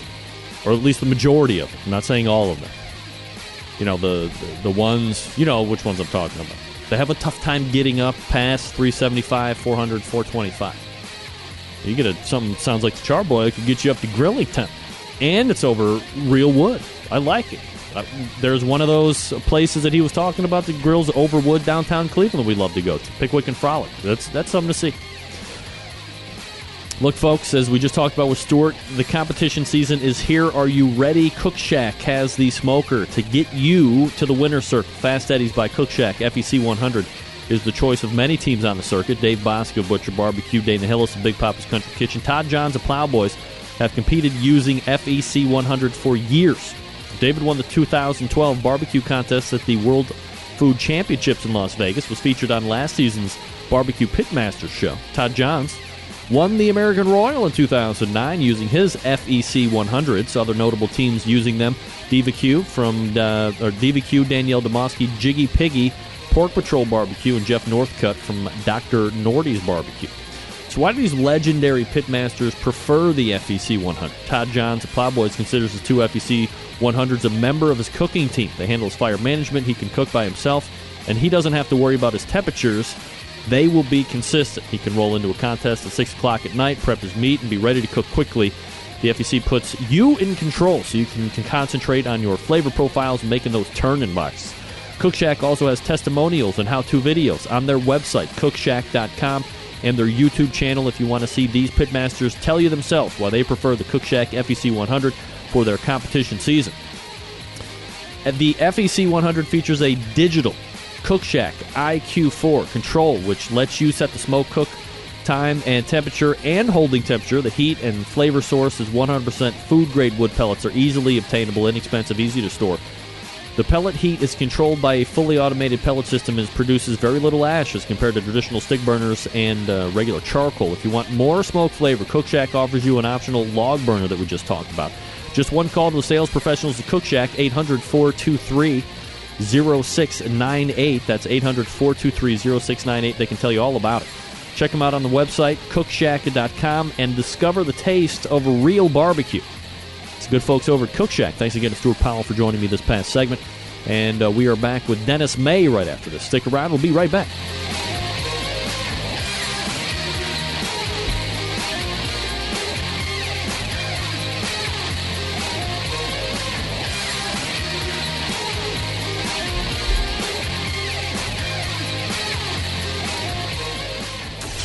Big name interviews, advice on cooking brisket and ribs.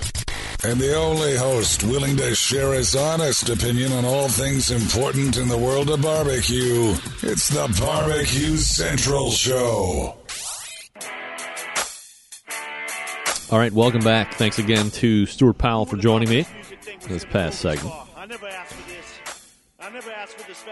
Cookshack.com, by the way, is the phone number if you want to check it out. Let me get my uh, table set up here.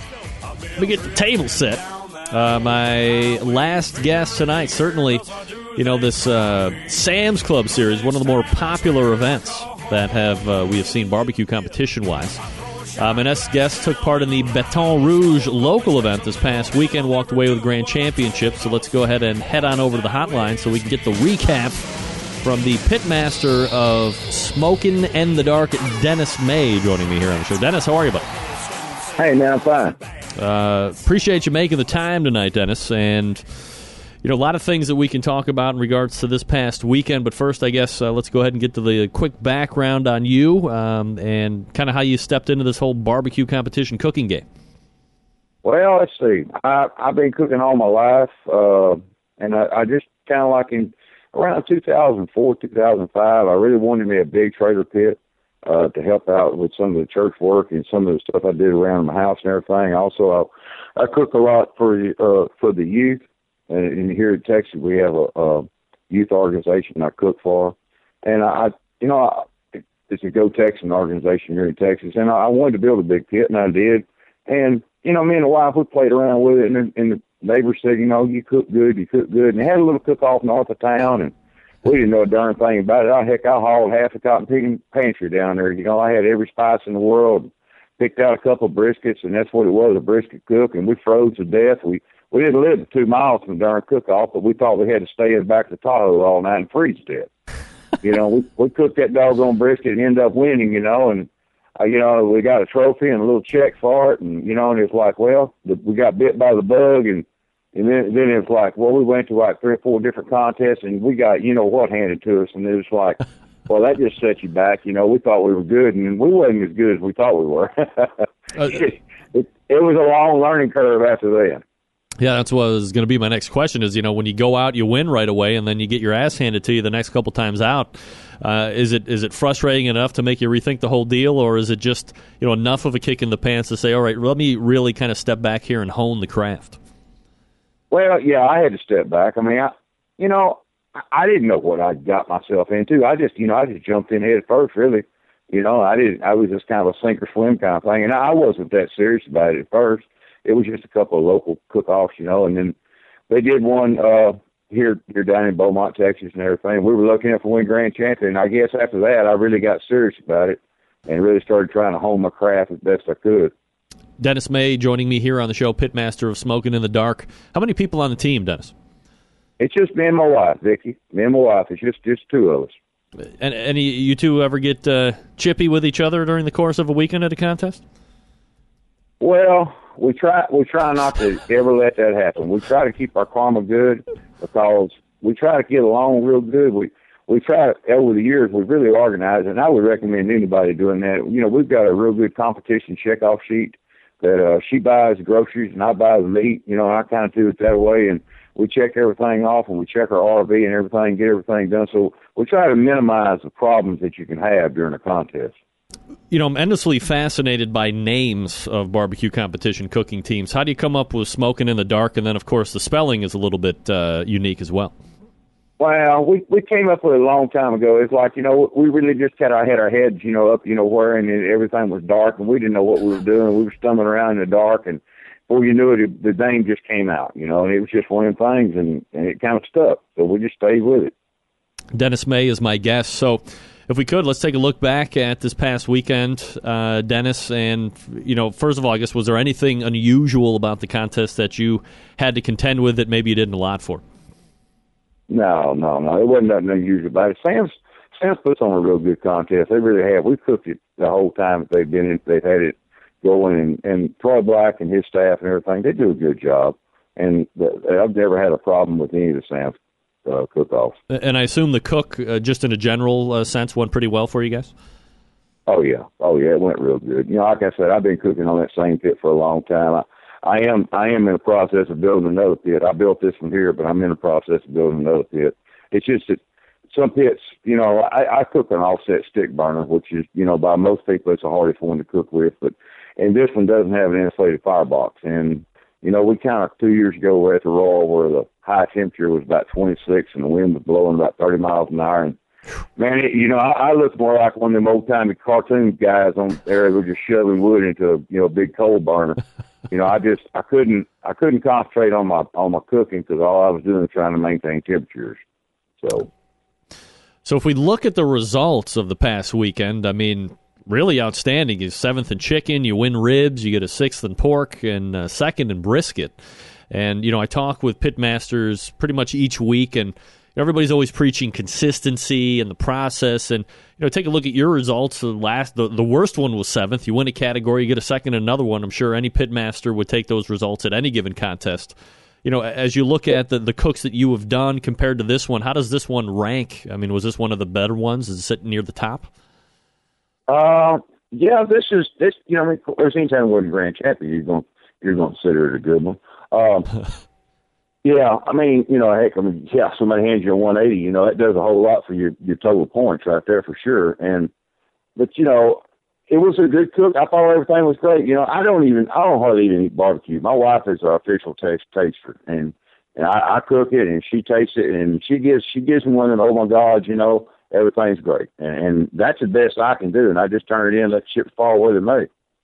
You know, I assume that you guys, after the winning the local, that you'll uh, you'll go ahead and push on to the regional event in Midwest City.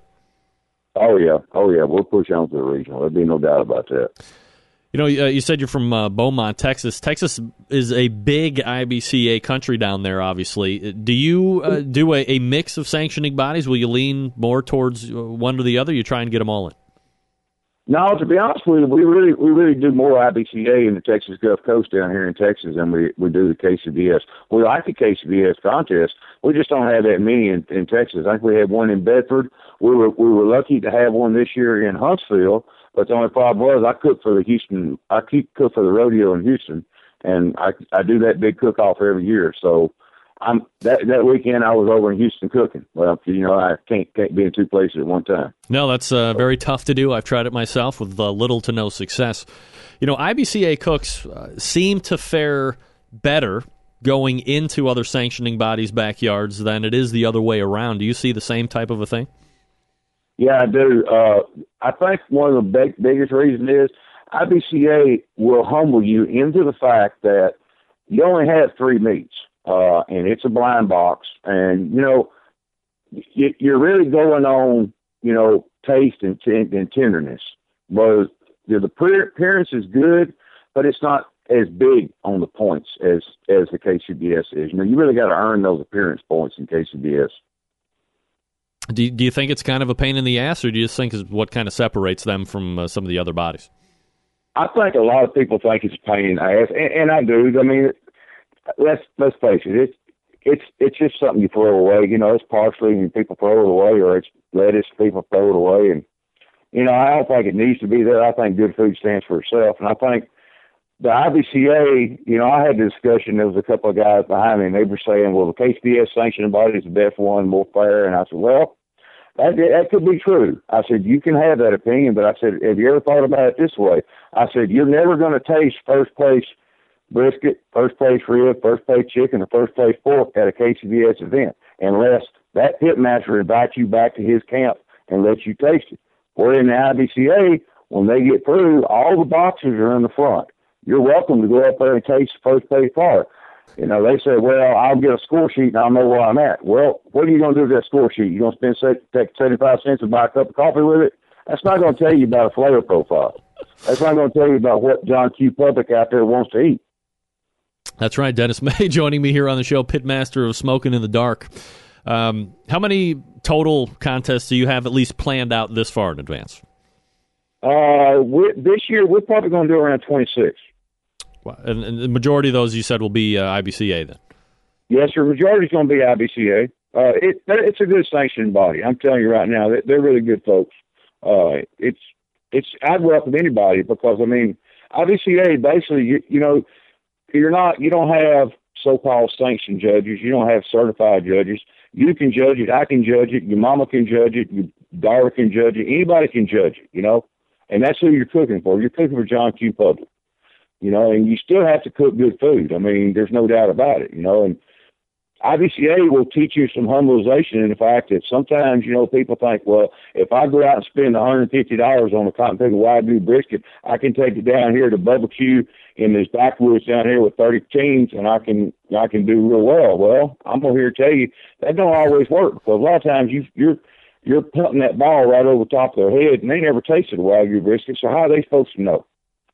You know, you, yep. you better off go down to Walmart and get you a good choice brisket and cook that because if you can cook it right, you're going to do better with that than you are that big high dollar brisket.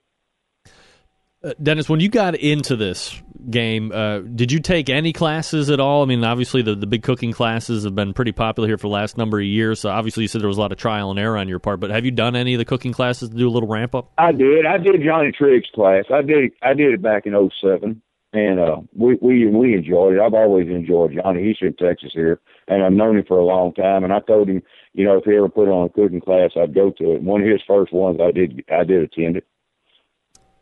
Last question here before I let you go, Dennis, and appreciate the time tonight. Is competition barbecue becoming too much of a uh, a quote unquote rich man's sport? And it doesn't seem cheap to me, especially on the small percentage of winning back some expenses because you're laying out quite a bit when you go to these competitions. You know, to me, I see a lot of variables that can affect the outcome. If you don't, even if you cook your balls off, you might be walking away with little to no money. Is it becoming a a rich man sport, if you will? No, because I don't consider myself a rich man by no means. I'm I'm just a I work for Goodyear Chemical and been working for them 37 years, and I'm not a rich man. Uh, it, you know, you do have to you do have to learn to buy your meat and worry about that, you know, and don't be don't, you know, be frugal with your money. You have to pick the contest. You know, I would tell anybody that was just starting out, you know, if you want to pick the hometown thing, that's fine. Don't just don't go extravagant with everything because just because everybody that a lot of people cook on big high end cookers, it doesn't take that to win. It really doesn't. I know people that cook really good barbecue. I cook excellent chicken on a cotton picking trash can. I cooked excellent chicken on a Weber. My Weber didn't work good in the high winds because it picked up a lot of a lot of you know your ashes and stuff. That's the only reason I went to a drum. You know, it just you can you can win on a lot of things. The key, like you said a while ago, is consistency, and it is practice, and it is doing the same thing, and it is and it is reputation, reputation, repetitiveness. What I'm trying to say you have to do the same thing over and over. You have to practice in the backyard, same way you're to practice. You have to set up and go ahead. I I advise anybody getting into it. You know, go to Sam's, buy you some turn-in boxes. You know, cook the meat in the backyard. Bring the thing in. Bring the doggone box in here in the air conditioner. Let it sit there in the middle of the summer and get cold, because that's what that's what people are going to eat. They're going to eat that good cold barbecue. And if you can cook good cold barbecue in IBCA contest, man, you you can win. You really can't. I think that's a great point that uh, very few pitmasters have made here on the show. Is you know uh, they cook it and then they wait till it cools off and then they taste it to see how their flavor profiles are because as you said that's how the judges are going to taste it. I think that's a great point. Well, they really are, and it, even it, it even holds true with quesadillas. I mean, even though we try real hard to get a good hot product up there, I mean, let's face it, guys. Well, sometimes it's cold outside, and sometimes they judge outside. And if that product sits there for any time especially like a thin slice of brisket, you got a, a quarter to a three eighths inch slice of brisket sitting on top of a whole cotton picking thing of parsley. It's cooling off pretty doggone quick. No you doubt know? about it. And if you don't have good cold barbecue, I'm sorry, you ain't gonna win. That's right. Uh, Dennis May just won the Baton Rouge, Louisiana Sam's Club local event this past weekend. And uh, obviously, he'll be moving on to the regional final in Midwest City, Oklahoma on September 20th. He'll be, uh, be competing in the meantime. Dennis, really appreciate the time tonight. Thanks so much for coming out. All right, man. Appreciate it. You got it. There he is. The winner of the Baton Rouge, Louis. I just like saying that. Baton Rouge, Louisiana Sam's Club local event. And again, uh, that feeds into the Midwest City, Oklahoma regional final, September 20th.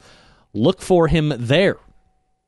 And uh, I think it's proving out that the IBCA cooks have a, a, little better time playing in other people's backyards than the flip side for the majority. Not in all cases.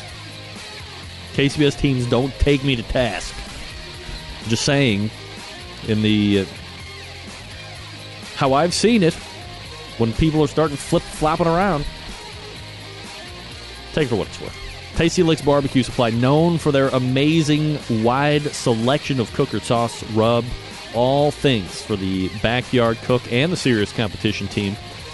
They got it right there. They sell big green eggs, Kamado Joe cookers, primos, Mac and Green Mountain pellet grills, all the Weber grills, all of them and the smokers, as well as Meadow Creek smokers and cookers. They're one of the biggest, largest barbecue guru dealers in the country, very first to offer professional and amateur cooking classes featuring well known chef celebrities like Harry Soo from Plowboy, uh, Todd John from Plowboys, Dan Hixon from Three Eyes Barbecue, all great teams.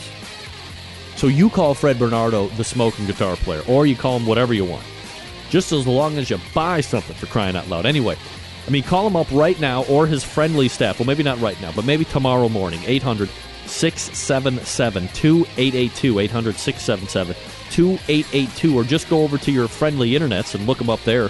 TastyLicksBBQ.com. That's TastyLicksBBQ.com. And don't forget that the Smoking Guitar Player has over 150 cooking videos on the website as well, and a couple of them, he doesn't even try and sell you anything, believe it or not. I know you think I'm kidding, but I'm not. So head on over Tasty Licks BBQ Supply, downtown, beautiful, tropical Shillington, Pennsylvania, or visit them on the web, tastylicksbbq.com, 800 677 2882. That's 800 677 2882. Fred Bernard and the gang over there at Tasty Licks Barbecue Supply. All right, we're back to wrap up the show right after this. Stick around. We will be right back.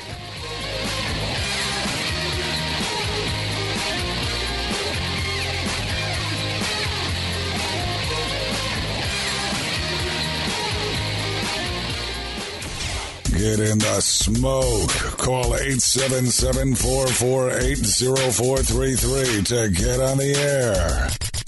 Now, here's your host, Greg Rempe. Big B, Moonshine Band, Suburban Noize Records.